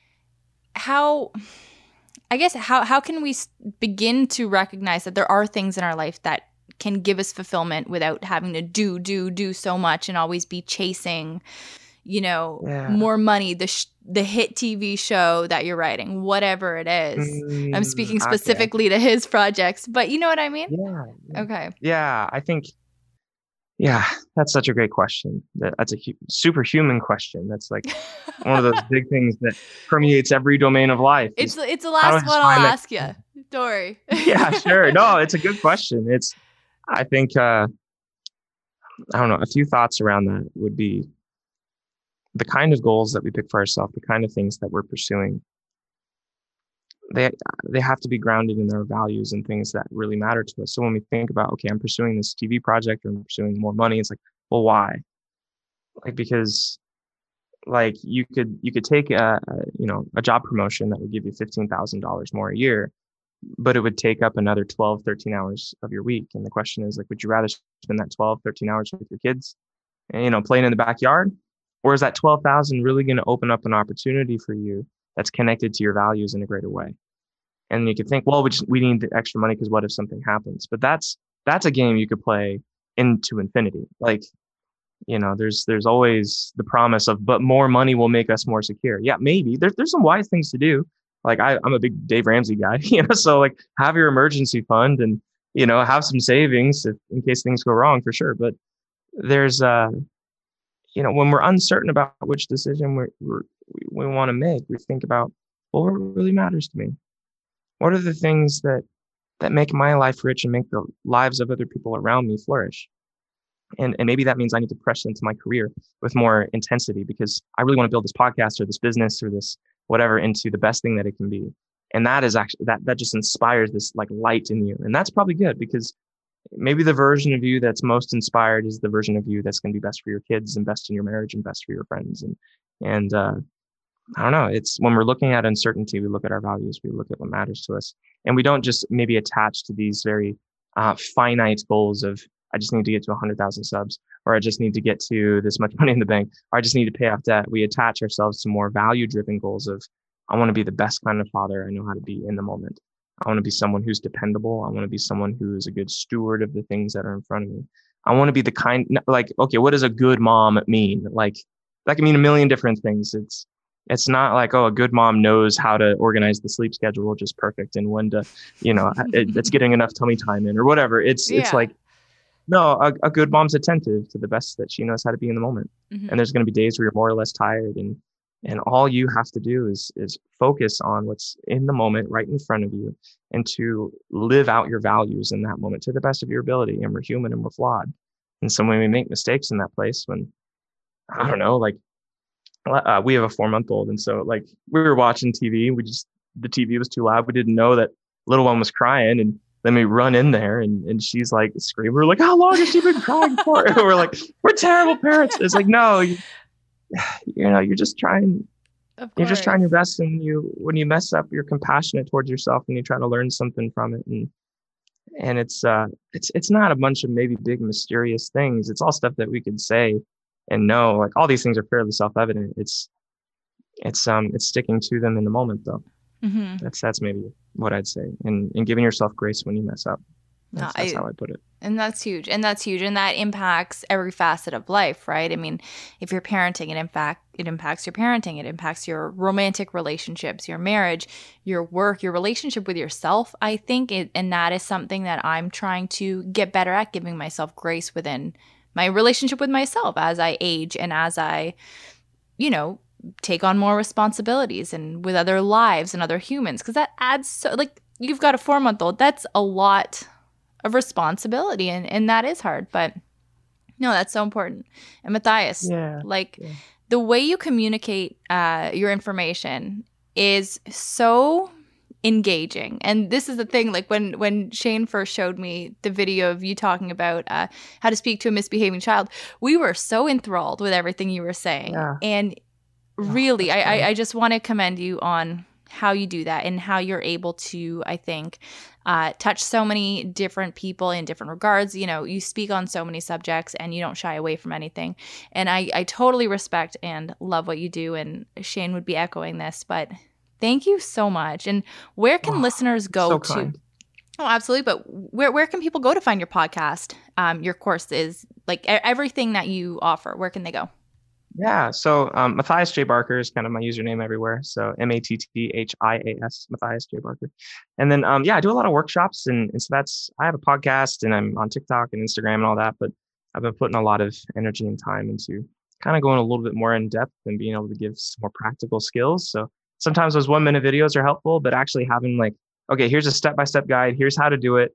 Let's think through different scenarios. Here's your homework. You know, that, that kind of takes it to the next level. So um, on my website, matthiasjbarker.com, I've been building workshops around a lot of different topics like trauma and anxiety and marriage and conflict. And so, um, yeah, that's what I'm up to. That's what I'm doing. So, yeah, I'm really thankful to be on. I'm really thankful you took the time and had such a meaningful, rich conversation. I oh my gosh. Topics. Yeah, no, same with yeah, me. And and great. they're so important. They're so important. Every marriage on some degree, you know, whether it pops in just for a second one of these topics or whether it's an overarching theme or controversy in your life, I think that it is so important to speak on. So I, I really appreciate you coming and chatting about it with me. Absolutely. Thank you so much. Take care, Matthias. Nice to meet you. Yeah, nice to meet you. That was Matthias. Great job. Thank I think you, he babe. saved our relationship because I'm on edge right now. You're on edge. You're on edge. I'm on the brink of being on the edge. Well, look, we talk about anxiety, we talk about how to bring things up. And, you know, I mean, you could hear these things over and over. I know we have people to discuss these topics a lot, but it's implication. We got to start, you know, not implication, application. You got to start applying it to life. And, uh, yeah, but awesome interview. He knows his stuff, and I really appreciate how he gives his information. Indubitably. But who is our next guest? All right, so we have Leslie Bangamba, and again, harrowing story. You're going to, To learn a lot from it. But before we get to our interview with Leslie, let's tell everyone who we're supported by. We are supported by Mabel's Labels. Frustrated by their children's things getting lost, mixed up, and leaving home never to return, Julie Cole and three of her mom friends knew they could do better than just scribbling their kids' names on some masking tape. From there, Mabel's Labels has grown into an award winning, market leading company loved by moms and dads and kids and teachers and everybody that's gonna, you know, have to deal with kids and all their stuff alike. We started labeling our stuff. This is no joke. We actually started losing our stuff in the cottage because there's many people staying at this cottage with us. So we label our glasses, we label other things, and it's coming very handy. Oh, it's amazing. Uh, Lucy loves them because some of her labels, you know, they're in the shape of hearts, they have hedgehogs or cherries on them, little rainbows, and they are so cute. But Shane and I love them because their line of products features baby bottle labels, allergy and medical alert products, sports labels, household labels, and seasonal items. Plus, they are so durable. Like, I mean, laundry, dishwasher, and microwave safe. You and could even hit them with a hammer. I'm not sure why you'd want to, but they are 100% guaranteed for everything except the hammer bit. So head on over to mabelslabels.ca to start creating your very own labels and use the promo code ThisFamilyTree15 for 15% off your order. They deliver internationally and offer free standard shipping in Canada and in the US. So again, that is mabelslabels.ca and this family tree 15. But we are also supported by My Breast Friend. My Breast Friend is the number one choice of nursing pillow for millions of parents around the world who nurse their babies. So my is just spelled my. Breast is spelled B R E S T, and friend is just spelled the normal way. Yep, no A in breast. You remember that because you do want to get your hands on this nursing pillow. And for more than 25 years, my breast friend's patented wraparound design has supported people in over 40 countries and thousands of birthing hospitals to support successful nursing. Lactation consultants around the world credit the pillow for helping parents achieve longer and more comfortable feeding cycles than they thought possible. Shane and I can attest this. We both love this pillow. And can I use this analogy twice in one episode? But it's the Sheryl Swoopes of nursing pillows. It is the Venus and Serena of nursing pillows. It is simply the best, most supportive choice for successful breastfeeding. You can purchase My Breast Friend online at buybuybaby.com, target.com, walmart.com, babylist.com, and amazon.com. And now let's get to our interview with Leslie. Lovely. Well, Leslie, so excited to have you here today. Thank you so much for sitting down with me on this Family Tree podcast. And your story, here's the thing I've heard of your story a lot. I've heard it so many Okay. times, whether it's like in mom groups, um, people sending the news article, or, you know, from different people that I follow online, things like that. But I've never actually listened to your story and I didn't want to. I know what happened generally, but I want to hear it from your mouth um, first. And, you know, I, I think it's so impactful because, of course, no parent is obviously no parent wants to go through something like this, but no parent is ever expecting to go through something like this. And like just, you know, the closest thing I have was when I was like standing with my toddler at the top of the stairs. I, we were sitting and she was like throwing stuffed animals down. I was right there. I had her like at the top of the stairs. I was blocking her from falling. Somehow she still fell down, got hurt. She was okay, but it's like I was right there. I was protecting you. And like, how did this still happen? It was, it blew my mind. And yeah, so, you know, things happen. And I'm so sorry you had to go through this, but it has created, I guess, what seems like a vocation for you as a safety advocate. Yep, definitely not a calling that I intended to have. And I'm so grateful for you guys having me. Our daughter's story is a situation that we were in the middle of the pandemic, hanging out at home. And I always uh, share that she's my third. I always list all my children, because this is my my third go around. So by this time, I feel like I have a good grasp of what I'm doing. You feel like a pro. And, you know, I don't want to call myself a pro, but I feel I'm comfortable. I'm I've reached a point where I'm comfortable as a mom and just knowing, okay, just being paying attention to my children's cues. So with our daughter, prior to finding out that she had actually ingested this battery, we she was cutting teeth. She was teething. She was 18 months at the time. And she, I remember the days leading up to the incident, we had checked her molars, given her some Tylenol. She wanted some extra cuddles. Nothing out of the ordinary. Nothing that would.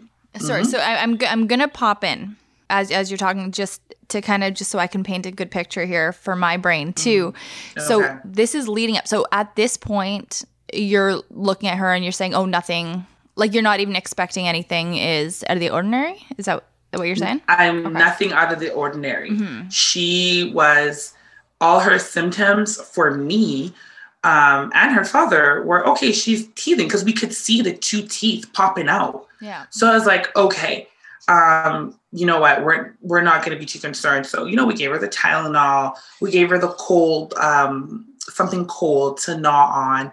She wanted extra cuddles. You know, everything that our pre, our boys had done. I have two older boys, Anduela is 10 and Akeem is six, and everything she had done previously when teething before.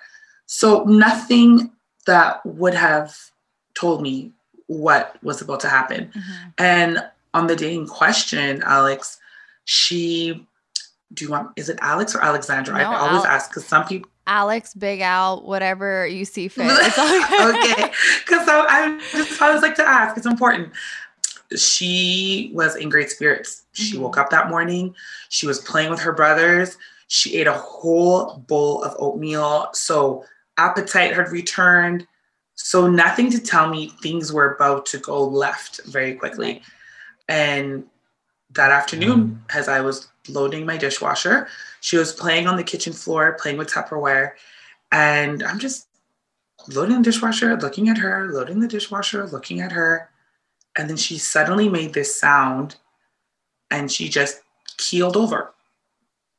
And when, yeah, she just keeled over, like just fell over onto her side. And like nothing leading up to it was just like out of the blue. Out of the blue. Completely wow. out of the blue. Wow. So she keeled over and at first I thought she was joking because she likes she likes to prank. Like she gets stuff from her brothers. And I was like, okay, Amélie, lève-toi. We're a French speaking mm-hmm. family as well. And nothing. So I immediately grab her. And I remember grabbing her, and she was just so stiff. And her eyes were rolling to the back of her head and then within seconds, blood was pouring out of her nose. What? Oh my yeah. god. Oh my god. And um that th- those moments I and whenever I share the story, those are the moments I I remember key pieces, but every time I talk about it, it's like I might forget something, but something else will come back. Mm-hmm. And I just remember frantically I, I was frantic. I remember yelling at her brothers to to I don't know why I was yelling to my younger children to come, but I just didn't know what. Like, of course, I'd be yelling at any living person within the block. Yeah. And um, because they had been playing with my cell phone, and I, I said, "Bring me my cell phone. I have to. Call, I have to call nine one one." And uh, I remember grabbing her, and I, I put her down momentarily because I I have to redo my renew my CPR. But I remember when I took CPR, it was I, I, thought maybe she had injured her back, and I grabbed her up so quickly that maybe I was like, oh shoot, I should lay her down flat. Her lips were blue, the blood. She did not look good, and I remember just grabbing her and running across the street to my neighbor's house, begging for help, just why did I run to my neighbor's house? I don't know. But it was uh, instant reaction. At this point, like, did she have breath? Like, did you know that she was? She was alive? limp. Oh my she was limp. She was limp. So I was yelling, my my daughter's dying. I had no idea what was happening. My neighbor, thank God, she opened the door and she spoke with 911 because I had dialed 911, but I was so frantic and I was yelling at my daughter to not fall asleep because she was really going, she was so limp and you could tell there's very little life left in her and 911's asking me these questions and asking and of course they're trained and then they were amazing but still like i'm just yelling like come here now. My daughter's dying. So my neighbor bless her heart um, she spoke to the 911 dispatch operator because i clearly could not. And they arrived in what felt like forever. By then everyone had was out of their house. Again we're talking april 2020 here everyone's home. Lockdown measures are in place but I, I have to highlight that the one thing. It's although it was a pandemic people were weary of, of, of um, getting covid um, i will never forget the generosity of just all our neighbors just helping us. Like for a sec like in that moment covid did not exist. Like my one neighbor i remember she went and grabbed a blanket because in that moment you're running on adrenaline. I didn't realize my daughter was also cold from it was still a chilly april and she was like your daughter's cold but you know I, is it this sounds morbid is she cold because she's gone Yeah. was she cold because i don't you- but i just the- remember that moment Yeah. And well, you, you said, you know, her lips were blue and Blue. she was stiff, and that those are things that we associate with death, right? So Exactly. that's I, I that of course that's where your brain would go. and um, the ambulance came. It felt like forever, but it probably wasn't. And I remember them asking me, like, okay, what happened? What happened? What happened? What happened? And I'm telling them, I'm like, I was loading my dishwasher. She keeled over, you know, exactly as I said earlier. And they're looking at me like, okay, and they're taking her vitals. By then, they've performed some CPR on her and she's come back too. And she's crying, Mommy, Mommy. And I'm telling them, I think she might have hit the edge of the dishwasher and hurt something in her spine. That's the only thing I could come up with, Alex, because aside from that, I had no other idea. Yeah. And at first, I really believed that's what happened. But then, as she's crying, Mommy, Mommy, I'm seeing her lower legs move, right? So I'm thinking, oh, okay. And they're obviously looking at her like, okay, well, you know what? Let's just let's just get her to the ambulance. Let's sorry, let's get her into the ambulance, get her to the hospital, and get her assessed. So they did what they had to do. We got to our local um, hospital here in Red Deer. Um, upon arrival, upon arrival, they get her in and they're taking her vitals and what have you. And as they're fixing her, and they're every every medic is asking me what happened, and I'm repeating the same thing. I was loading my dishwasher. I think she may have hit the edge of the dishwasher. I don't know. So as one nurse is adjusting her, Amelie proceeds to, she's fidgeting like she wants to do something, and then she proceeds to vomit Oh my About- god. about a cup worth of coagulated blood. Like it, it had, it had that oatmeal in there. It, and then it had like just like really big blobs of blood. And in that moment, Alex, I'm thinking, okay, whatever was bothering her, it's out. Yeah. It's out. Like Right. and I and I remember the nurses holding me back because I wanted to like sift through what she had just vomited, and they're like, "No, we are going to go through this. You, like, you need to stay back."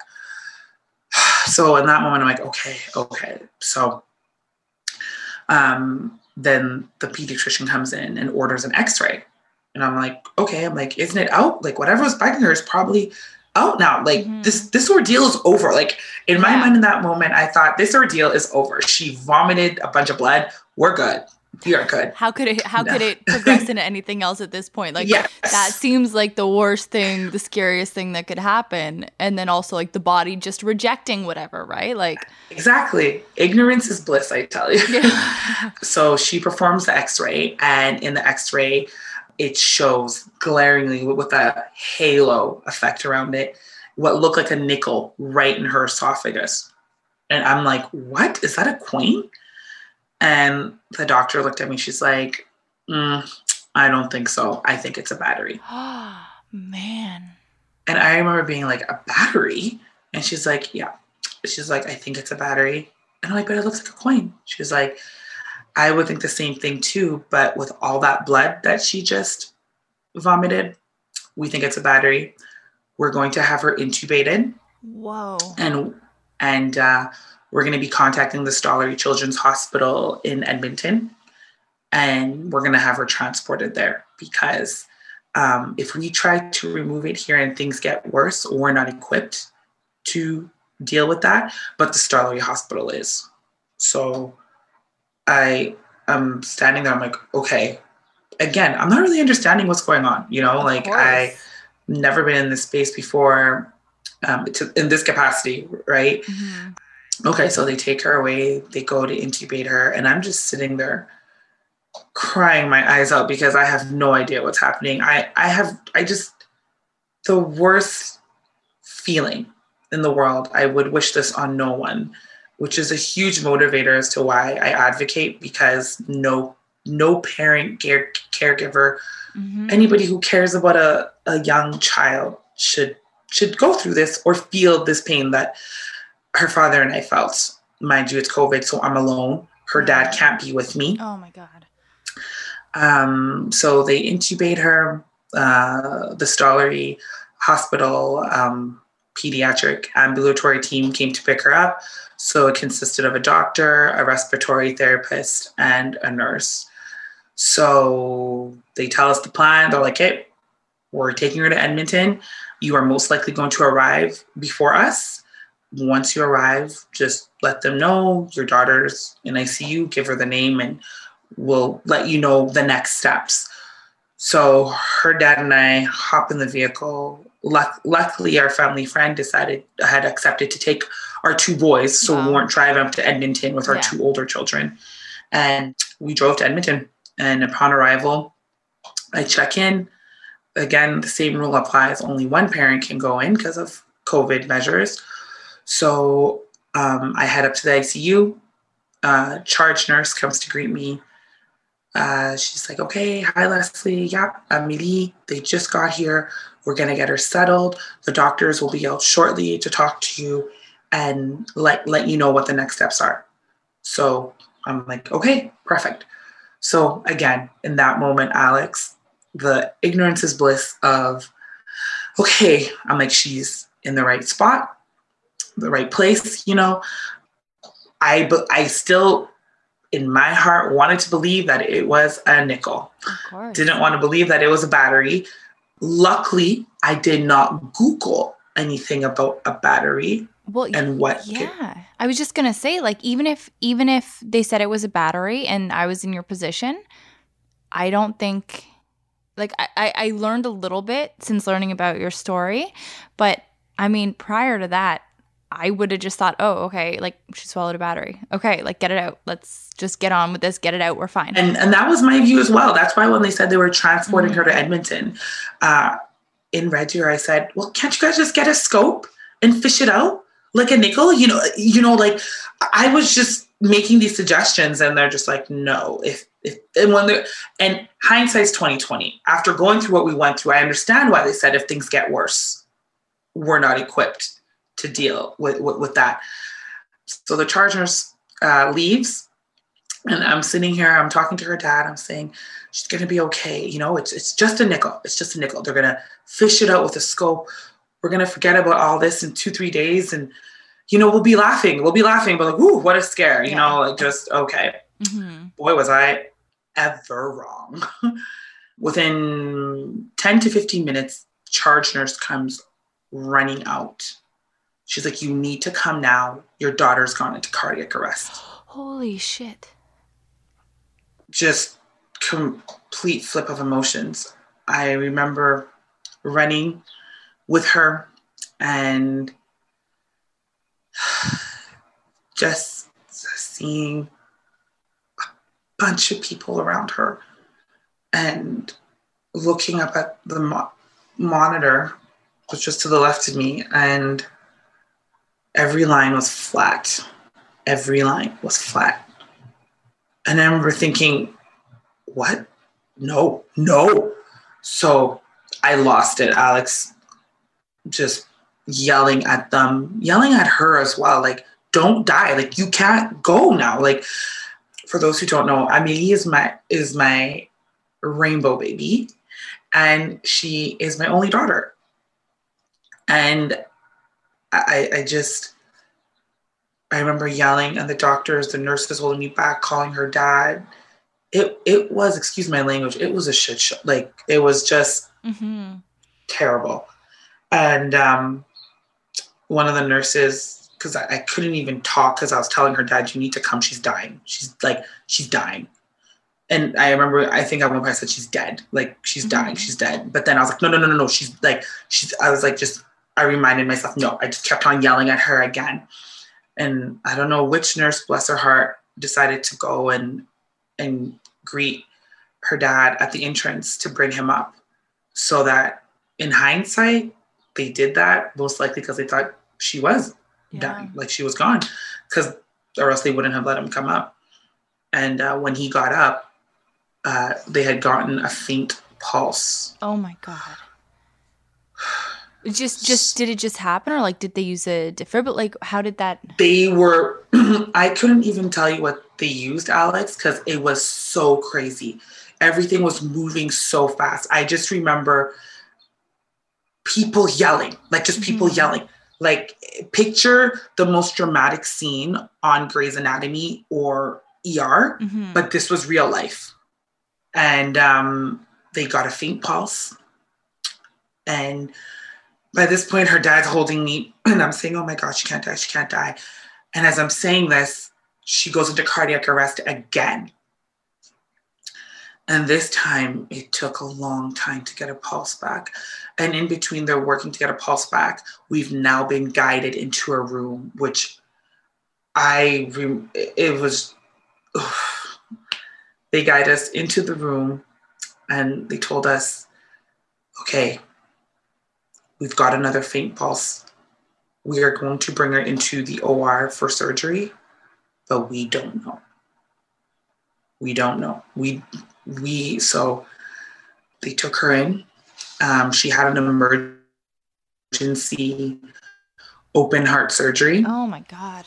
and when they opened her up they when they opened her up they saw that um, the battery had ruptured her esophagus her trachea her aorta and her carotid left artery and i have learned so much about the medical world so your carotid left your carotid artery pumps blood from your heart to your brain your face and your neck so that rupture also caught to the art- carotid artery caused her to suffer a stroke.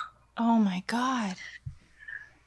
So she was in the operation room in which what felt like forever. I remember I did not sleep a wink. We did not sleep a wink. I remember the first knock on the door and we didn't know if they were going to tell us she died on the operating Yeah. table or if she like what happened. So they um they came in and they let us know we're done the surgery.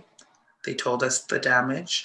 Each surgeon who had fixed something. So there was a general surgery, there was ENT, which is ear, nose, throat, and and, and uh, the cardiologist. Wow. So there were three different surgeons for all the different ruptures, and they said we got the battery out. She required over four liters of blood transfusion. Oh my god. And just just to remind people that she's 18 months old at the time. She's 18 months old at the time. So Like we're not oh my gosh. So picture, I know in Ontario you guys use the the the milk in a bag. Yeah. So I'd say picture so picture about she needed the equivalent, I would say, of three bags of that milk, but in blood form. And she would require further transfusions while in ICU, um, which is why I was, her father and I were blood donors prior to this incident, just because hmm you know, Yeah. It, it was one of those things you just started. But I, especially after my daughter's incident, I am such a big champion of of blood donation. I'm digressing for a split second, but it's important to mention it because 52% of Canadians are eligible to donate, yet less than 4% of Canadians do. Four. 4%, Alex. Oh my God. So when you, in the grand scheme of things, has everything was aligned. If we had a blood shortage or no blood, there would have been nothing the doctors could have done to save our daughter. So that's not lost on me. And I always um, ask people if you can donate, please do, because um, those blood donors who I don't know and may never meet, they help save our daughter's life. Without them, we wouldn't have her. Back to uh, post surgery, uh, she was placed on ECMO. ECMO, my non medical term of it, Alex, is it's life support. It does the work for her lungs and her heart um, so that she can rest and heal. And is she is she awake or not awake at this time? Like, are Not they have her under right? Yeah, they have her under. She's completely sedated. And she was placed on ECMO for two, I'll say two, three days. She was on ECMO. And ignorance is bliss because I remember one nurse when we were looking at her in ICU, and it makes me laugh just because, bless her heart, I wish I'd gotten her name. She looked at me and she said, Google nothing. And she said that to me. And I have very close friends who are doctors, nurses, and my sister is a nurse, one of my sisters. And when I said ECMO, no one freaked out or freaked us out. They just were like, okay, you know, we're gonna, we're rooting for her. We're gonna keep on praying for her. And in hindsight, if they had told me what ECMO was, I would have lost my mind because I, I you know, I, my thoughts would have just gone, oh my god, like she's she's dead, she's on life support, she's not even here, like she's. But instead, in my mind, I was like, okay, you're out of the surgery. Yeah. You look pretty beat up. You're resting. Exactly hmm right. I remember when they came, I was having a visit with her, and they're like, okay, you need to leave the room because we are going to close her up. And I'm like, what do you mean close her up? Yeah. and uh, I'm just laughing at how like I, I did this this whole new world opened up to Oh, me. of course. Oh my Uh, God. And I'm like, what do you mean close her up? They're like, well, she's on ECMO. We're gonna, you know, they hadn't closed the area where they had opened her up for the heart surgery. I had just seen the band-aid there. So I just thought it was Oh my goodness. Oh my goodness. and yeah. And uh, so we left. I left the room and I remember just thinking, just praying so hard that her heart and her lung lungs would be strong enough to be on their work on their own. And I'll never forget the cardiologist coming out to greet me in the waiting area saying, like, she's off ECMO. Her heart looks beautiful. oh my It's God. It's pumping beautifully. Oh, oh my goodness. And um, but she would still have a long road ahead. It, it was, it, it was that she was still in ICU for a week and a half after that. Blood transfusions, the whole gamut. I could sit there like her her discharge papers are quite lengthy a novel. but a novel, honestly. And just, you know, she would be in ICU, then transferred to outpatient, where it was more monitoring the battery, although had it had come out. What had happened was the chemicals had burnt a hole as well through her esophagus and her uh, windpipe, which created a fistula. Oh my gosh. So, um, and this was something we would discover post surgery. So they they had to, we had to wait and hope to God that it would close on its own. And it took its sweet time, but it did, thank God. And a, fistula, just for people that don't, it's like an opening, right? And does it like, does it always like connect like two organs or just an opening in any organ? I don't even know. I'm not even going to answer that because I would have no idea. I just know, I just know in her situation, it was between her esophagus and her windpipe. Right. and liquid like you should not have liquid going your windpipe like that's how you can get pneumonia Aspirate, yeah. like you know aspirate exactly so and in her situation luckily it was they had just done a, a test to see how her esophagus was healing. And some of the liquid that was involved in that testing went into her windpipe and created issues for her. And they just couldn't figure out why. And then that's when they realized that's what had happened. So that was just so many. We had so many scary moments. I don't want to turn this into like this happened and then this happened. No, no, I, I say it because honestly, Leslie, like this, it's so fascinating and it is so I think illuminating for people to hear.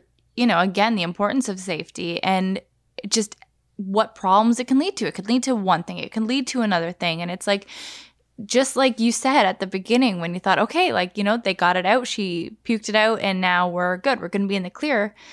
It's like I have the same level as ignorance as you did at the very beginning of all of this so i think it is very illuminating and it, it's difficult for me to hear. Like I, i'm still i'm very emotional right now. Just like from where i am in postpartum my baby's a year. I'm i still got crazy hormones going through me.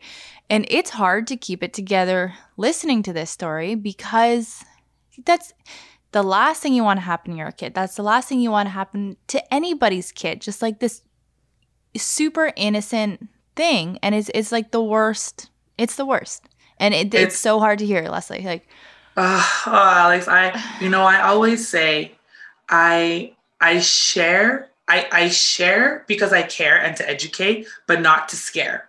That that's definitely my approach because the reality is, from a one mom to another, we are not going to be there all the time. We cannot watch our children 24 7. Although, full disclaimer, I've kind of become a helicopter mom, but we're working through that. That's a whole other discussion. But, you know, it's literally, yeah, when you put it in context, it was one battery that caused all of this.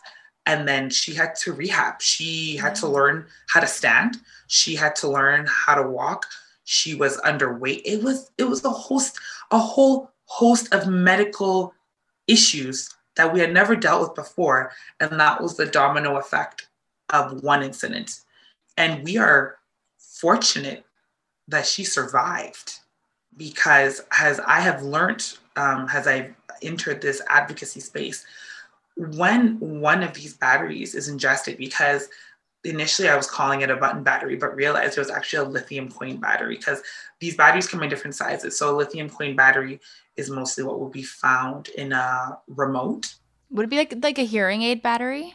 A hearing aid battery is a button battery. Okay. Okay. So those are smaller. So those are found exactly in watches, a hearing aid, but again, they can cause the exact same damage.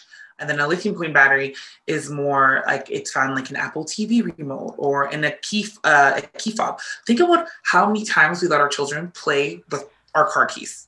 My kids play with the remote every day. Like Betty bangs it around, she bashes it, the batteries fall out, I put them back in. Like, you know what I mean?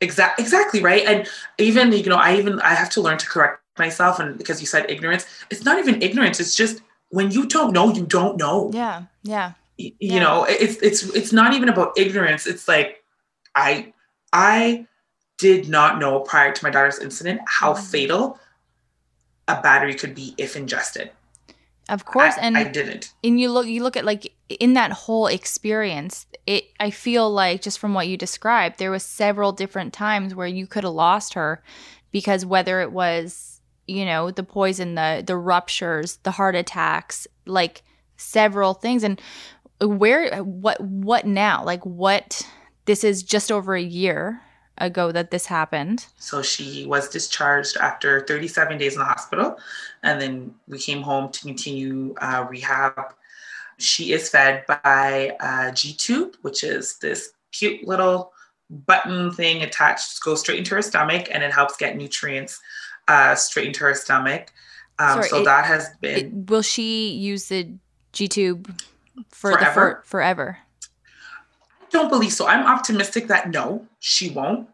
But I'm also reframing it, and that took time. If she has to, it's okay because she's here. It helps keep her alive and healthy. So I really had to reshift my my my relationship with her G tube because mm-hmm. it was a constant reminder.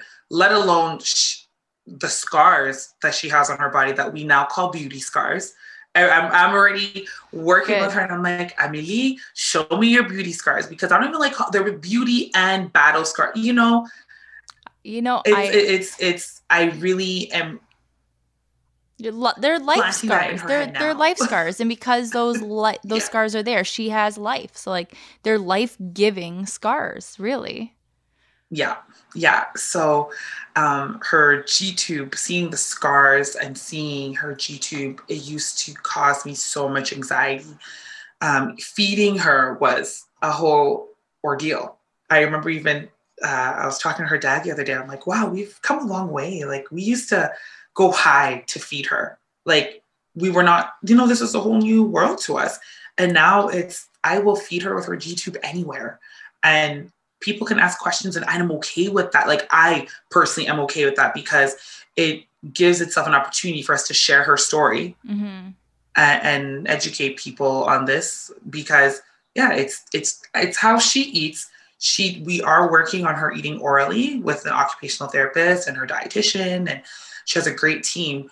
But at the moment, she's not where she was. So we still have a lot of follow up um, at the Stollery Hospital in Edmonton, which is an amazing, amazing organ hospital. All right, Leslie, we're going to take a quick break and let our listeners know who we're supported by.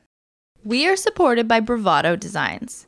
Bravado Designs makes what, Shane? The best bras in the world. The best bras in the world. You know, I even saw her at the college with my mom right now. She's got a few Bravado Designs bras up in that suitcase. You don't think I noticed? Why was I in your mother's suitcase? Well, we'll talk about that later. No, but truly, I got my mom hooked on them. I got my best friends hooked on them. And this Hooked or is, clipped on them? well, Shane, good question. So I initially got into Bravado Designs bras when I was nursing Lucy three years ago. So I used the bras with the clips so that I could nurse easily. And like, I don't fuss with you know, typical nursing bras or covers or things like that just because I don't have the time. These are easy. They are so practical and they're so beautiful and they just give you, you know, the best support that you could want. However, they came out with an everyday collection. That means no clips and you do not have to be a woman who is producing milk for a baby to be wearing them. It is just for everyday wear and they're incredible. So that's what I'm wearing now. And that's what my mom's wearing. That's what my cousin's wearing. That's what my neighbor Sherry's wearing. They are truly so comfortable. You're really keeping tabs on everyone, eh? Hey, I, I got to know who's supporting us, babe. But folks, you want these bras. They're lovely. And you can get the nursing bras at bravadodesigns.com or you could head to the Canadian website for access to the everyday collection at ca.bravadodesigns.com. But regardless of which website you go to, use the promo code thisfamilytree20 for 20% off. Again, that is bravadodesigns.com and thisfamilytree20. But we are also supported by. Mini Mioche. Mini Mioche is a premium, organic, ethically made, and sustainable kids and babies clothing company founded and created in Toronto. They believe in quality over quantity, and they make, I'm telling you, the best basics for your littles. I'm talking fashionable wardrobe staples that are super soft, comfy, and timeless, and can be passed from child to child regardless of their gender. And we demand that they begin making adult clothing, and they might. I heard they might. I heard they might, but it's like it's like a rumor. It's a quiet rumor. I started that rumor. I think if we say it enough, maybe it'll come true. But their organic cotton fabrics are knit and dyed locally using GOTS certified organic cotton and low impact, non toxic dyes. So they're on a mission to leave the planet better off for our little ones than when they arrived on it, and they believe that every little bit counts. it does. It does. And you can find the company online at minimioche.com or at minimioche on Instagram and Facebook. And if you use the promo code thisfamilytree15, you're going to get 15% off your entire order. This is available in Canada and in the US. And again, that is minimioche.com and thisfamilytree15. Best kids' clothes ever. And now let's get back to our interview with Leslie.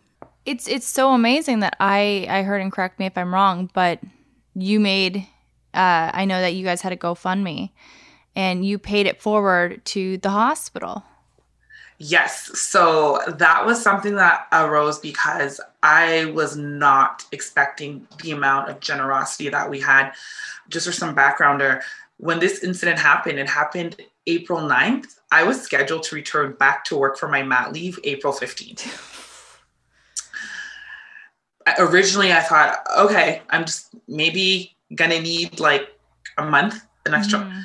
which would turn into no, I I can't return to work at the moment because we don't know. We we just don't know, and the amount of medical appointments that she had, and um, just the care and attention that she needed to have. That let's be frank here. I said unless it's my mom doing it, no. I'd be the same way. No, I I know. You know, I'd be the exact what, same way. What peace will I have going into the office? I won't. So um, and my two of my best friends, Grace and Cynthia, started the GoFundMe. They wanted to start it from the moment they found out we were in the hospital, but my pride wouldn't allow me to. And finally, a month in, they were like, "We're doing this, and you're not saying no." So I just accepted the help, and I was like, "You know what? Thank you." So yeah, we paid it forward. It It was uh, for her birthday fundraiser, which is also a permanent thing around here. um, we decided to raise uh, thousand dollars and then we would match with a thousand dollars and donate it to the Stollery Hospital Foundation. Um, we ended up exceeding, and I think we raised a total of over four thousand. Oh my god, which was, that's awesome! It's awesome, right? And yeah. it's going to such a great cause, and they are just an amazing organization. I'm a big supporter of if wherever you are, if you can support um, your children's hospital. Mm-hmm. I know for you guys in Toronto, it would be Sick Kids. Amazing hospital, yes. Amazing hospital. Mm-hmm. These, the, you know, it's a gift. You may not need them. Like I was fortunate that all three of my pregnancies were very fairly healthy mm-hmm. uh, and uneventful. But what a blessing it is to know that when you need it, it's there. And they're amazing. Like they're so amazing. I, have had experiences with sick kids. My pregnancies were tough. My kids are healthy. My pregnancies were tough. Uh, and even that, and you know, that was so inconsequential uh, in comparison to your story. But of course, when any parent is going through something like this, nothing is inconsequential. You know, you hear exactly. one scary thing about your pregnancy, about your child's health at any age, and none of it seems inconsequential. And I, I want to ask you about you know when talking to people because you're you're so open about this and sharing your story to help other people which is like a generous, the most generous thing that you can do with your time. And you're putting yourself out there and you're sharing probably the most vulnerable thing that's ever happened to your family, right? So, is there ever, um, like, are you ever met with, you know, feelings of shame or stigma or anything like that over what happens? And if you are, how do you get through that? Honestly, so when they it, the situation initially happened, we actually only told our very close inner circle, mm-hmm. like family and just th- that really close knit inner circle of ours. Because, yeah, I can speak definitely for myself. Uh, the incident happened when I was home with the kids. Mm-hmm. Their dad was at work. On top of that, it's like it's my third kid. How do you, how do you, how does this happen? Through and other, th- just the shame. It was, I absolutely, I, Alex, if I'm being completely honest, I still struggle with mom guilt. Yeah. And it's morphed into a mom guilt of of different varying reasons, but definitely one like, how could this happen to our daughter? You know, me saying, and I'm learning to reframe the words, like not saying, how could I let, I did not let this happen. I didn't know. Of course, of course, but, yeah. But you know, but the brain is a powerful muscle. um, so working through, okay, this did, I did not let this happen to our daughter. Just how our life has completely changed since this incident. I was not um, a medical mom. I it's a whole new world for me.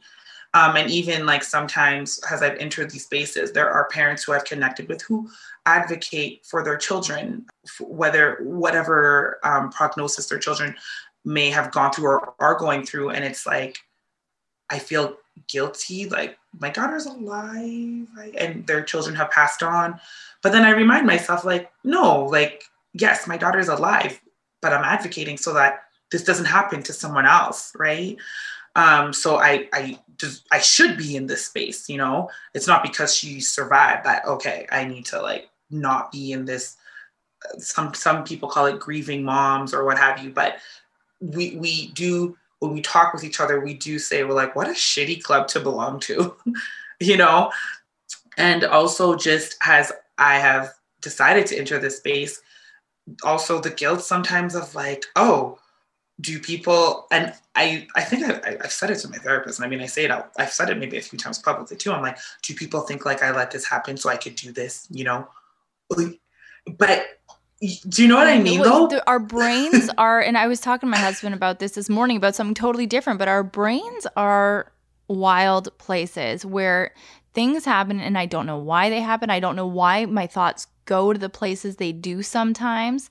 And it's so irrational and it's not fair to ourselves. And this is why, you know, mom guilt in at any level needs to be just abolished because it Completely. does nothing for us it does nothing for our kids it does it, it, does absolutely nothing because obviously we are all there trying our best and doing that and just as you are and that's like where did you learn you know you talk a lot about reframing and mm-hmm. reframing the G the G tube, reframing your thoughts around what happened and things like that. Like, did you learn that from therapy?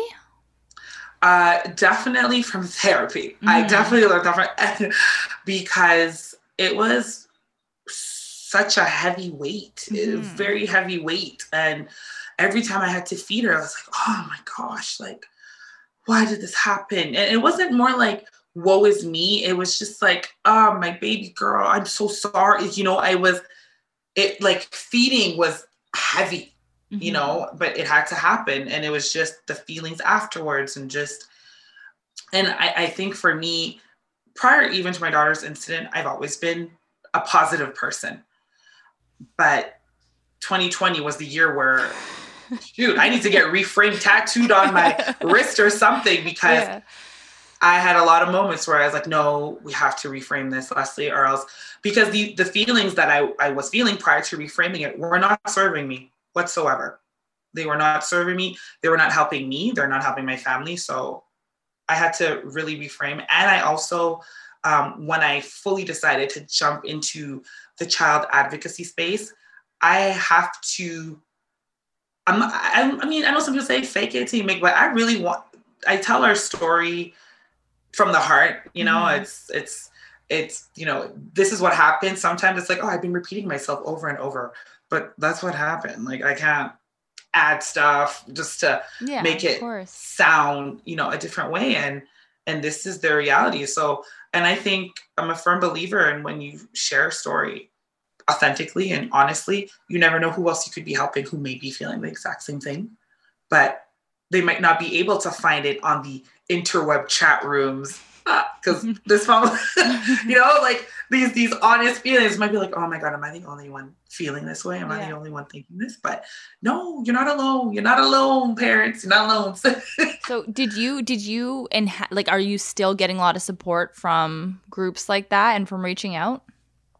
I have not done anything within a group setting. Mm-hmm. I have mm-hmm. actually gotten a lot of support from connecting with other grieving parents who either had a child pass from this incident. Um, there's one mom I've really connected with. She, her daughter, unfortunately, Reese, um, she did pass from that incident, and she's done amazing things and started a foundation called Reese's Purpose. And she's just the kindest soul. I've, I've connected with a lot of different parents who are advocating for their children, whether they're mm. here or up above. So I, I, don't I haven't gotten backlash, but I have gotten the odd comment here and there. I'll never forget one person said to me, Oh, you know, and I don't know what they were trying to gain from this, but they were like, make sure this doesn't happen again. What? Yeah. What? And I was like, Was this like an online uh, thing? No, no. It was someone I someone I, I know, like this was said to my face. Do you just tell them like and, no shit, no shit?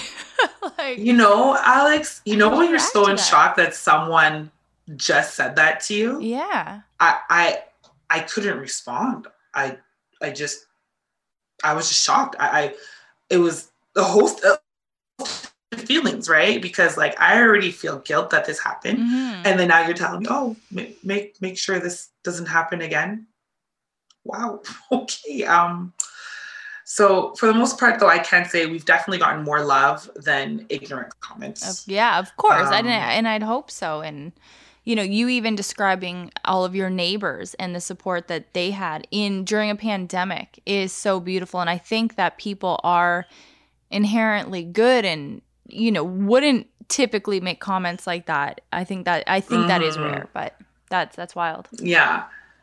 But no, we for the most part we have been so supported. Uh, and I'm so grateful for that. I don't take that for granted mm-hmm. because people don't have to care, but they do. Yeah. so uh, I'm definitely grateful for that, which has helped me uh, further want to amplify and share the message mm-hmm. anytime I can. And, you know, I, I'm so grateful that you are doing that because it is so helpful and it is so helpful to hear. Uh, and I want to talk about how you're doing that because I know that you are, and you mentioned you're partnering with Duracell right now. So, what does that look like? You know, go because it it makes sense, but then on the other hand, I'm like, you know, painting the battery is the all evil thing. So on one hand, and, and, you know, it's funny you mentioned that because when I decided to say, I'm say, Leslie, you are going to advocate for this. I had two options. I really could have a demonized batteries. I could have, but who was going to listen to me? Because the more research I did, the more I realized that they are in life-saving devices as well. It's yeah. not just you know, key fobs and remotes and, children's toys. You know, they're in so many life saving devices like our thermometers, you know, things like so, especially in the pandemic, ironically, thermometers were used everywhere to measure your temperature, you know, for for all kinds of things. Mm-hmm. So I decided to educate and not, you know, demonize and make batteries my enemy. And one day, one of my girl, one of my girlfriends sent me a media release from Duracell that they had released a new lithium coin battery with non-toxic bitter coating. Oh, wow. And she sent this to me and she was like, you need to reach out to them. So here I am, Alex, in good old Red Deer, Alberta. Like, okay, they don't know me, but I need to get in touch with somebody. So let's just say there were LinkedIn research searches. and I um, reached out to them and I shared our story. And I said, I really want to thank you for being a thoughtful corporate citizen. And this is our story. And I would love to champion this battery because this is what happened to my daughter. And this battery was with a non toxic bitter coating was created to help prevent uh, accidental ingestion. So we connected, the meetings happened, and the partnership was born. So I am such a firm believer in this because it is a last defense uh, of safety. I call it like as parents, caregivers, it's our job to obviously monitor and yeah. care for our children. But for a company um, such as Duracell to be a leader in innovating a battery to help prevent uh, accidental ingestion is huge, in my opinion. It's huge. After going through what we went through with Amelie, you know, all of our batteries in the house are now with the non-toxic bitter coating because even if you have like a security system in your house, yeah. for example, like the batteries for your yes. sensors, those take a, a, a coin battery. So we switched all of ours out to those so I'm I'm curious if if this one is ingested, will mm-hmm. the coating then prevent anything from like what what will so happen? What it's intended to do is the non-toxic, the bitter coating, uh, and I always say it's non-toxic. but the hope is that when the young child, if they are to place it in their mouth, they will automatically spit it out because it has that bitter coating. They're not. So it's yeah. to help yeah, it's to help prevent yeah an accidental ingestion. So I, I I think it's an amazing product. It's an amazing innovation. No one else is doing it. So I w- it was it was just kind of serendipitous how no absolutely everything came to be and i'm just so proud that um, not only my partner but our story is also on their website and they also have so much battery safety to help families. That's and you know that's me. And if you're listening to this and you're thinking like, oh, this would never happen to me. This could never happen to my child. It's like, no, They, it literally could happen to anybody. And it's like Shane and I, my husband and I, we keep such a watch on our one year old right now because she has been going through this like oral phase for months now. I my eldest, she only went through it for one month, was over it, never put things in her mouth again. Our baby, constant, constant. Yesterday, she was I don't even know how it was crumbling, but there was grout in um, our bathroom floor tile, like in between. It was crumbling in one area, and she was picking up the grout and trying to put that in her mouth. Oh and I'm like, gosh. nothing about the grout is appetizing, right? And 10 times a day, I feel like Shane and I are trying to fish something out of her mouth. And if you never had to do this with your kid, then they did it when you weren't watching and swallowed it. And luckily, it wasn't something that could be super toxic because there is nobody on earth that this hasn't happened to in some regard. And, you know, we're just, we're lucky that it hasn't been a battery, it hasn't been a balloon, it hasn't been something that could a severely- magnet it hasn't been a magnet. So I, I don't know much about these, but I my husband told me that they were so dangerous. extremely dangerous. I'm still like I am still learning so much and I just share that but that's one of the the things that has been discussed because uh, being that I live in Alberta I wanted to get a number of like how many ingestions of of foreign objects specifically especially batteries um, were in Alberta and they just track a general like foreign Mhm. uh, object ingestions. And yeah, magnets were on there. That was something else discussed. Magnets, batteries, uh, pins. Um, but like it's it's wild, and I don't even want to venture off into the other complications that can happen. All I know is the magnets can can stack and, and cause a host of other issues. So I just really aim to educate and just make parents and caregivers aware of of, of keeping their home as safe as possible Yeah, For- absolutely. our our young ones and even for pets i always say that too pets because some people are are pet parents right like you wouldn't want it would cause the same damage in pets if they were to accidentally ingest it Absolutely. No, absolutely. It's it, it, it is so terrifying and honestly it is so eye-opening. And the last thing I want to know from you, Leslie, is going forward. Like what's your plan for going forward? Not just for, you know, your advocacy, but for yourself, for your well-being. And cuz that's it's it's it's a lot. You're taking on a lot and you've been through a lot. It is. Um so this has morphed. So i obviously if you ask me what do you do? I'm a child safety advocate. Uh, mom to the a team but child safety advocate. And i entered the world of you know it's weird saying content creation Yeah. because well this is actually really my life. Yeah. but you know sharing that on a public platform and just building my brand as a child safety advocate as an influencer as a speaker um, so i'm i'm excited and i'm just exploring every opportunity i have my blog going live next month which i am so petrified exciting. about Congratulations.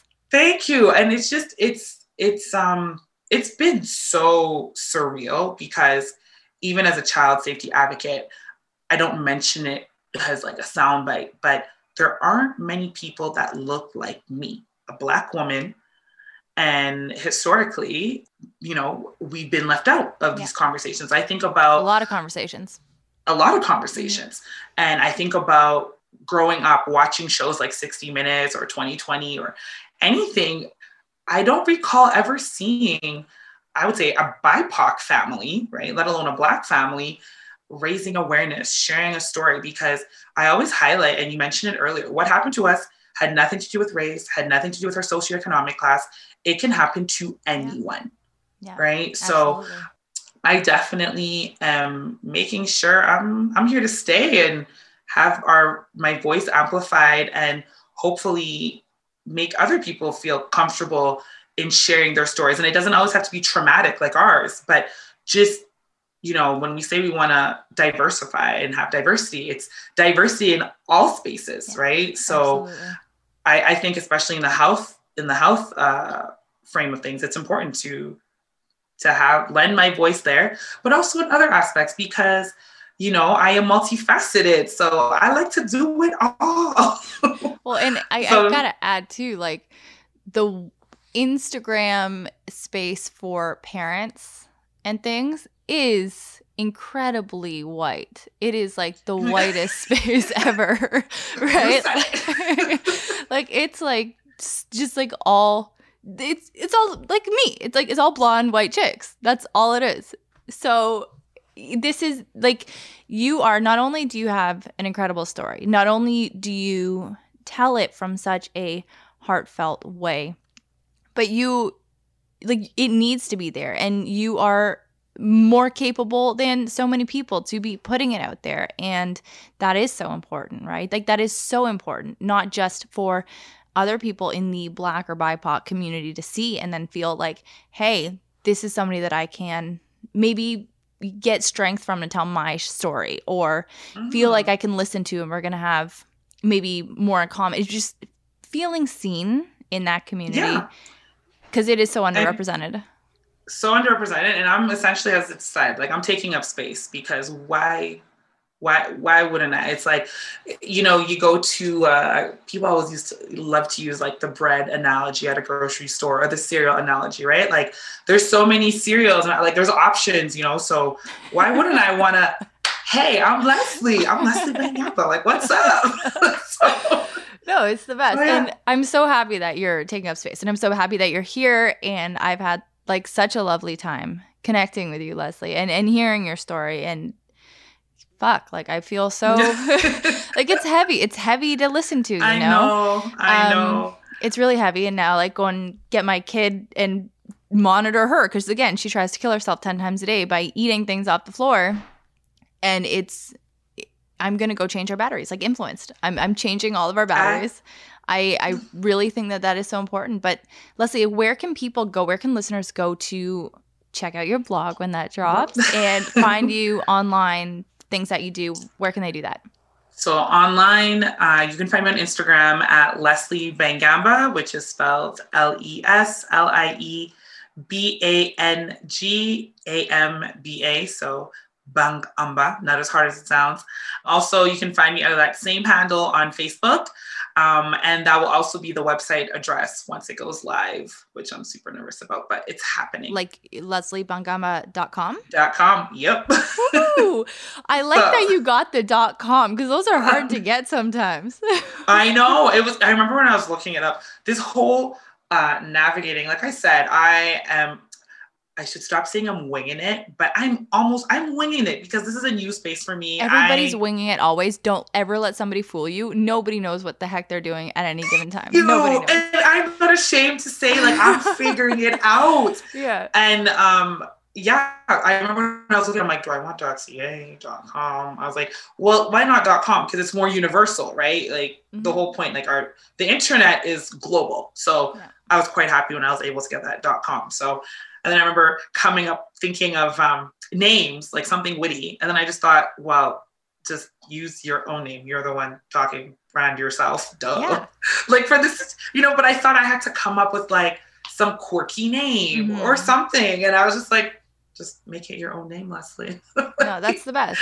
I love it. No, I love it. And everybody should go check it out. And you were wonderful. Thank you. Honestly, thank you so much for sharing. Uh, I know, and I know this is what you do now, but it is a personal story. And thank you so much for coming on and sharing such a personal story and just being so friendly. I, you know, I, I was expecting this anyway because when you first connected, you, you got you, and this is your thing. You do the video chats I, I do. and it took me aback and i was like oh okay and then i like video chatted you back i had like just woken looking up stellar, Get talking here. about I Get don't outta have here. makeup on. i I, I love you for this but get out of here and um and you know your warmth and just your nature to tell your story and it's so inherent and i and i think every way that you present yourself and i'm really grateful for that and thank you so much for sharing it with me and with our community Thank you so much for having me, Alex. I'm I'm happy we connected. It was it was yeah just me too it happened it happened the way it was supposed to happen, girl.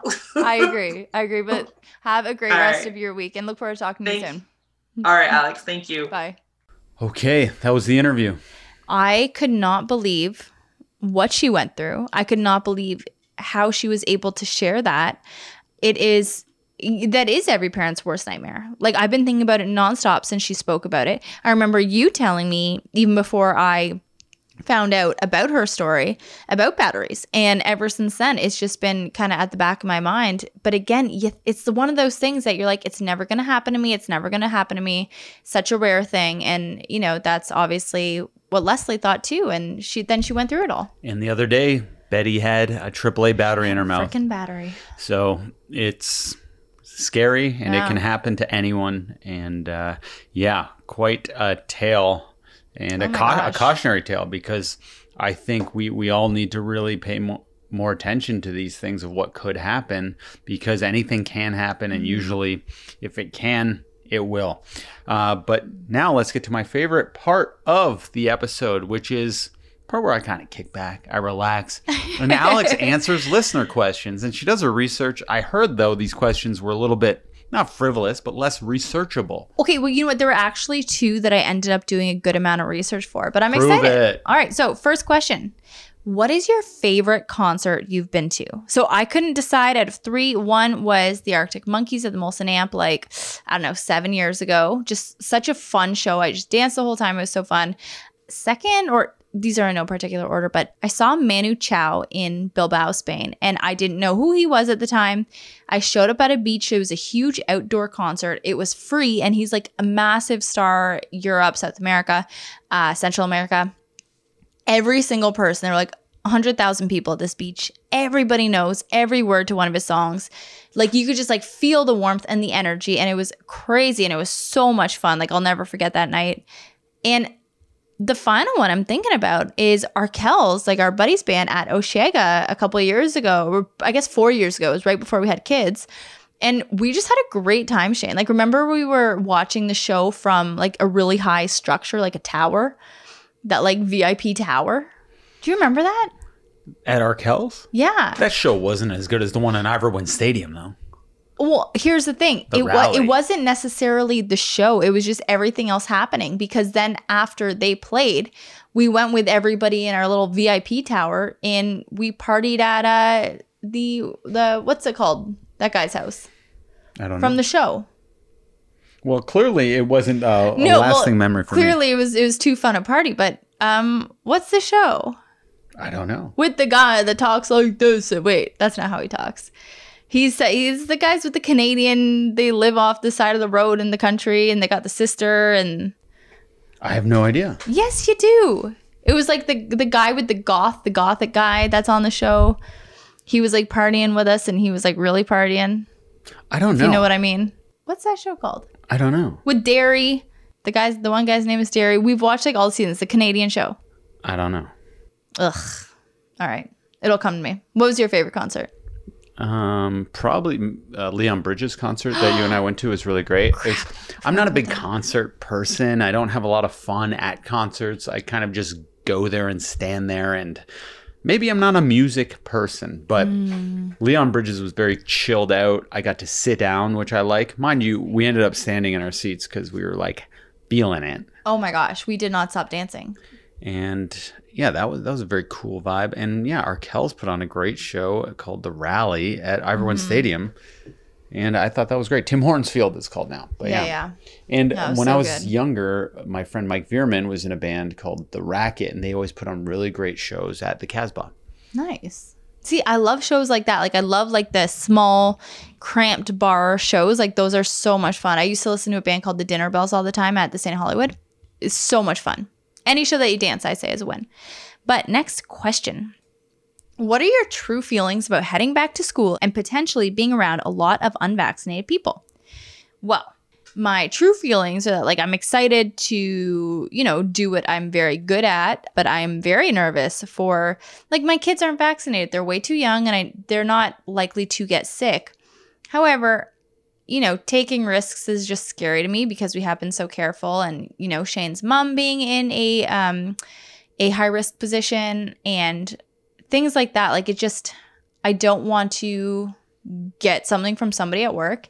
And you're just you're getting every kid. kid's like you can't obviously tell kids that they can't come in if they're not vaccinated and things like that. So I don't know. It's scary and yeah, I'm a little nervous. I've made a choice not to live in fear anymore. I like it. So, I don't know. I'm pretty whatever happens, I guess happens. All I try to do is my best to keep everyone safe. Just mitigate. And- yeah, just try my best. And if something happens, we'll deal with it when it comes. I've had terrible things happen over the quarantine and change my life perspective. So I don't know. Mm-hmm. Whatever happens, happens. And let's just try to have the best time we possibly can. Heck yeah. All right, next question. J Lo and Ben are back together. Have you ever gotten back together with an ex? Maybe for some uh, like frivolous romance between the sheets. Afterwards. You don't need to add the between the sheets. I think people get that when you say frivolous romance. Okay.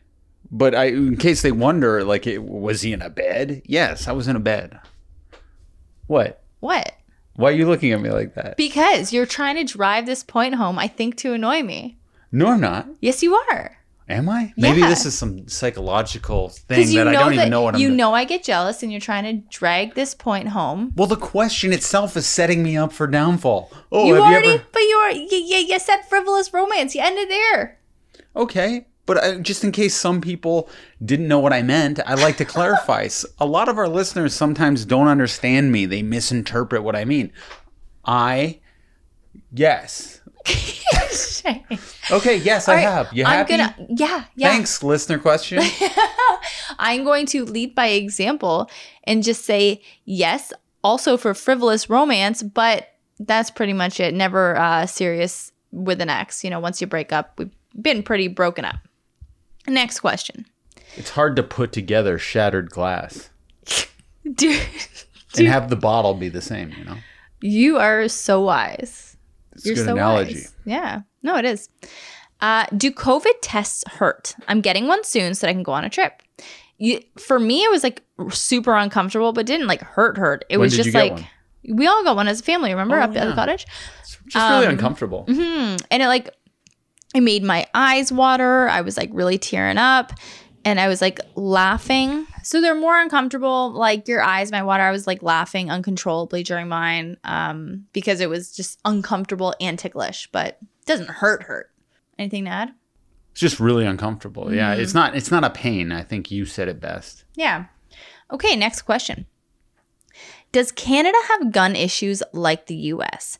So, like, obviously, we do have gun issues, and I don't think that we should be taken out of the conversation when it comes to, you know, trying to control, have better control over guns. But it's not like the US. So, I was, this was one of the researchy questions. Uh, Canada does not have the right to bear arms, which makes it easier for the government to control just, you know, inherently.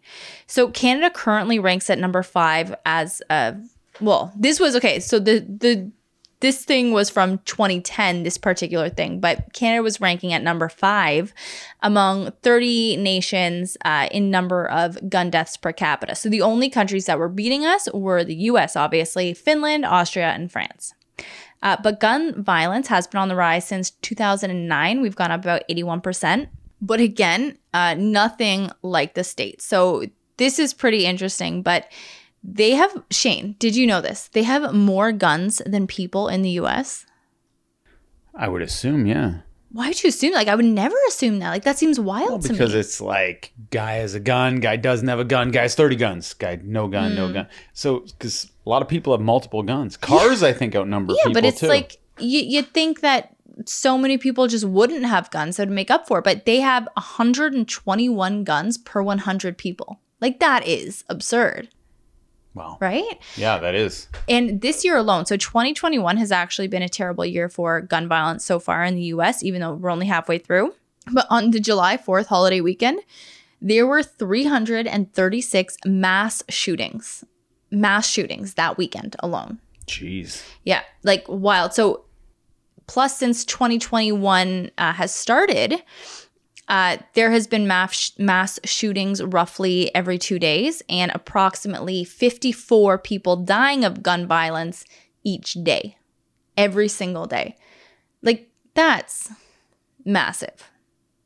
That is a huge difference, and and I think you'd be hard pressed to find an entire nation. Uh, that it, it has these problems that is a first world country you know what i mean like it's it's wild so canada we do have uh, rising gun violence from like illegal guns and things like that but we're, we're still not close to the states. Next and final question: Are you and Shane compatible with your star signs? So it's funny because when I was prepping this interview, I was feeling all romantic, and I like we do not neither one of us knows anything about what do you call it astrology, like nothing. So it was kind of interesting to be looking this up, and I was like feeling all romantic and everything. And now we're sitting here, and I think uh, I don't even know if we like each other. I think the love is still there, though, right? yeah, the love is there. Maybe the like is waning, but all right. So this like one website gave me all the facts. So it says intimacy, we are 99% compatible. It says Taurus and Pisces, you're Taurus, right? Yeah. I got that right. Okay. Uh, Taurus and Pisces are both all about pleasure. Taurus represents the art of lovemaking, tenderness, and sensuality. The sign of Pisces is a culmination of a sexual encounter. An orgasm. They have the ability to get lost in each other, make their dreams come true, and satisfy each other by pure existence. Next, trust was 80% compatible. It says because of the Pisces' tendency to enter each relationship with an idealistic approach, there is a great chance they will open up to their Taurus partner as soon as they realize how stable and secure they seem. The beauty of their contact is in the fact that when together, they both lose the need to hide and let their emotions grow with ease. Emotion were 99% compatible. Taurus and Pisces have a magical emotional connection. For as long as Pisces don't change their mind and swim off, their relationship should be filled with love and wonder. With Pisces exalting Venus, I have no idea what that means, uh, the ruler of Taurus, this is not only love but adoration. Taurus will feel for however long like the center of someone's world, loved and cherished to the point of unbearable beauty. If this feeling goes on, they could stay in a beautiful relationship for a very long time. Why am I crying right now? Uh, next, our values are 85% compatible. Uh, it says Taurus is turned to a material reality and Pisces to an emotional one. Their values differ a lot, but the one they share is incomparable to others love. No other sign of the zodiac can truly understand the way these two value love, especially when they're in love with each other. And so then a summary, they had like 20 more ways in which we were compatible or not compatible, but the Do you summary believe in any of this stuff? no, because here's the thing like anytime you read something like this, you find pieces of things that you're like, oh, okay, this could work for me as long as it's like positive. But in the second it's negative, you're like, oh, this is baloney, this is garbage, astrology's trash. But, you know, astrology gets you because you can always identify with something. But let me read you our summary. So, this is a relationship based on love and full of it while it lasts. They both crave romance and beauty in their lives and will do anything that is needed to keep the beauty going between them. Taurus will give their Pisces partner a chance to connect to the real world, showing them how to ground their creativity, while Pisces will lift up Taurus and make them a bit softer and more flexible. So, if anything that I've read is like true, I think it's that line there. If they savor their trust and nurture the beauty of the love that they share, their relationship can last and be as inspiring as a dream coming true. So this writer was getting a little poetic. But there you have it, 88% compatible, babe. Well, so I think I think we'll weather this uh this little tiff tonight. We'll weather the storm. A lot of people on TikTok, by the way, say I look weathered. Yes, that's the thing. Like the actual lingo is weathered. Yeah, about my face. You don't look weathered. I will say that. Well, thanks everyone for listening to this episode. I'm sorry it's a little bit of a downer, but I've been getting hurled insults on TikTok and my wife hates me. So, or sorry, dislikes me strongly or is upset with me or whatever. Aw, I'm gonna give you a big hug and kiss when this is over to make you feel loved again, Shane, and adored, just hmm. like my astrology sign says you should feel in this relationship. So give us a five star rating if you have it in your heart. I mean, clearly I'm going through a rough time in my life right now. I would appreciate it. It would make the twinkle come back in my eye. But uh, if not, listening is just fine. So thank you for listening to This Family Tree Podcast, episode 97.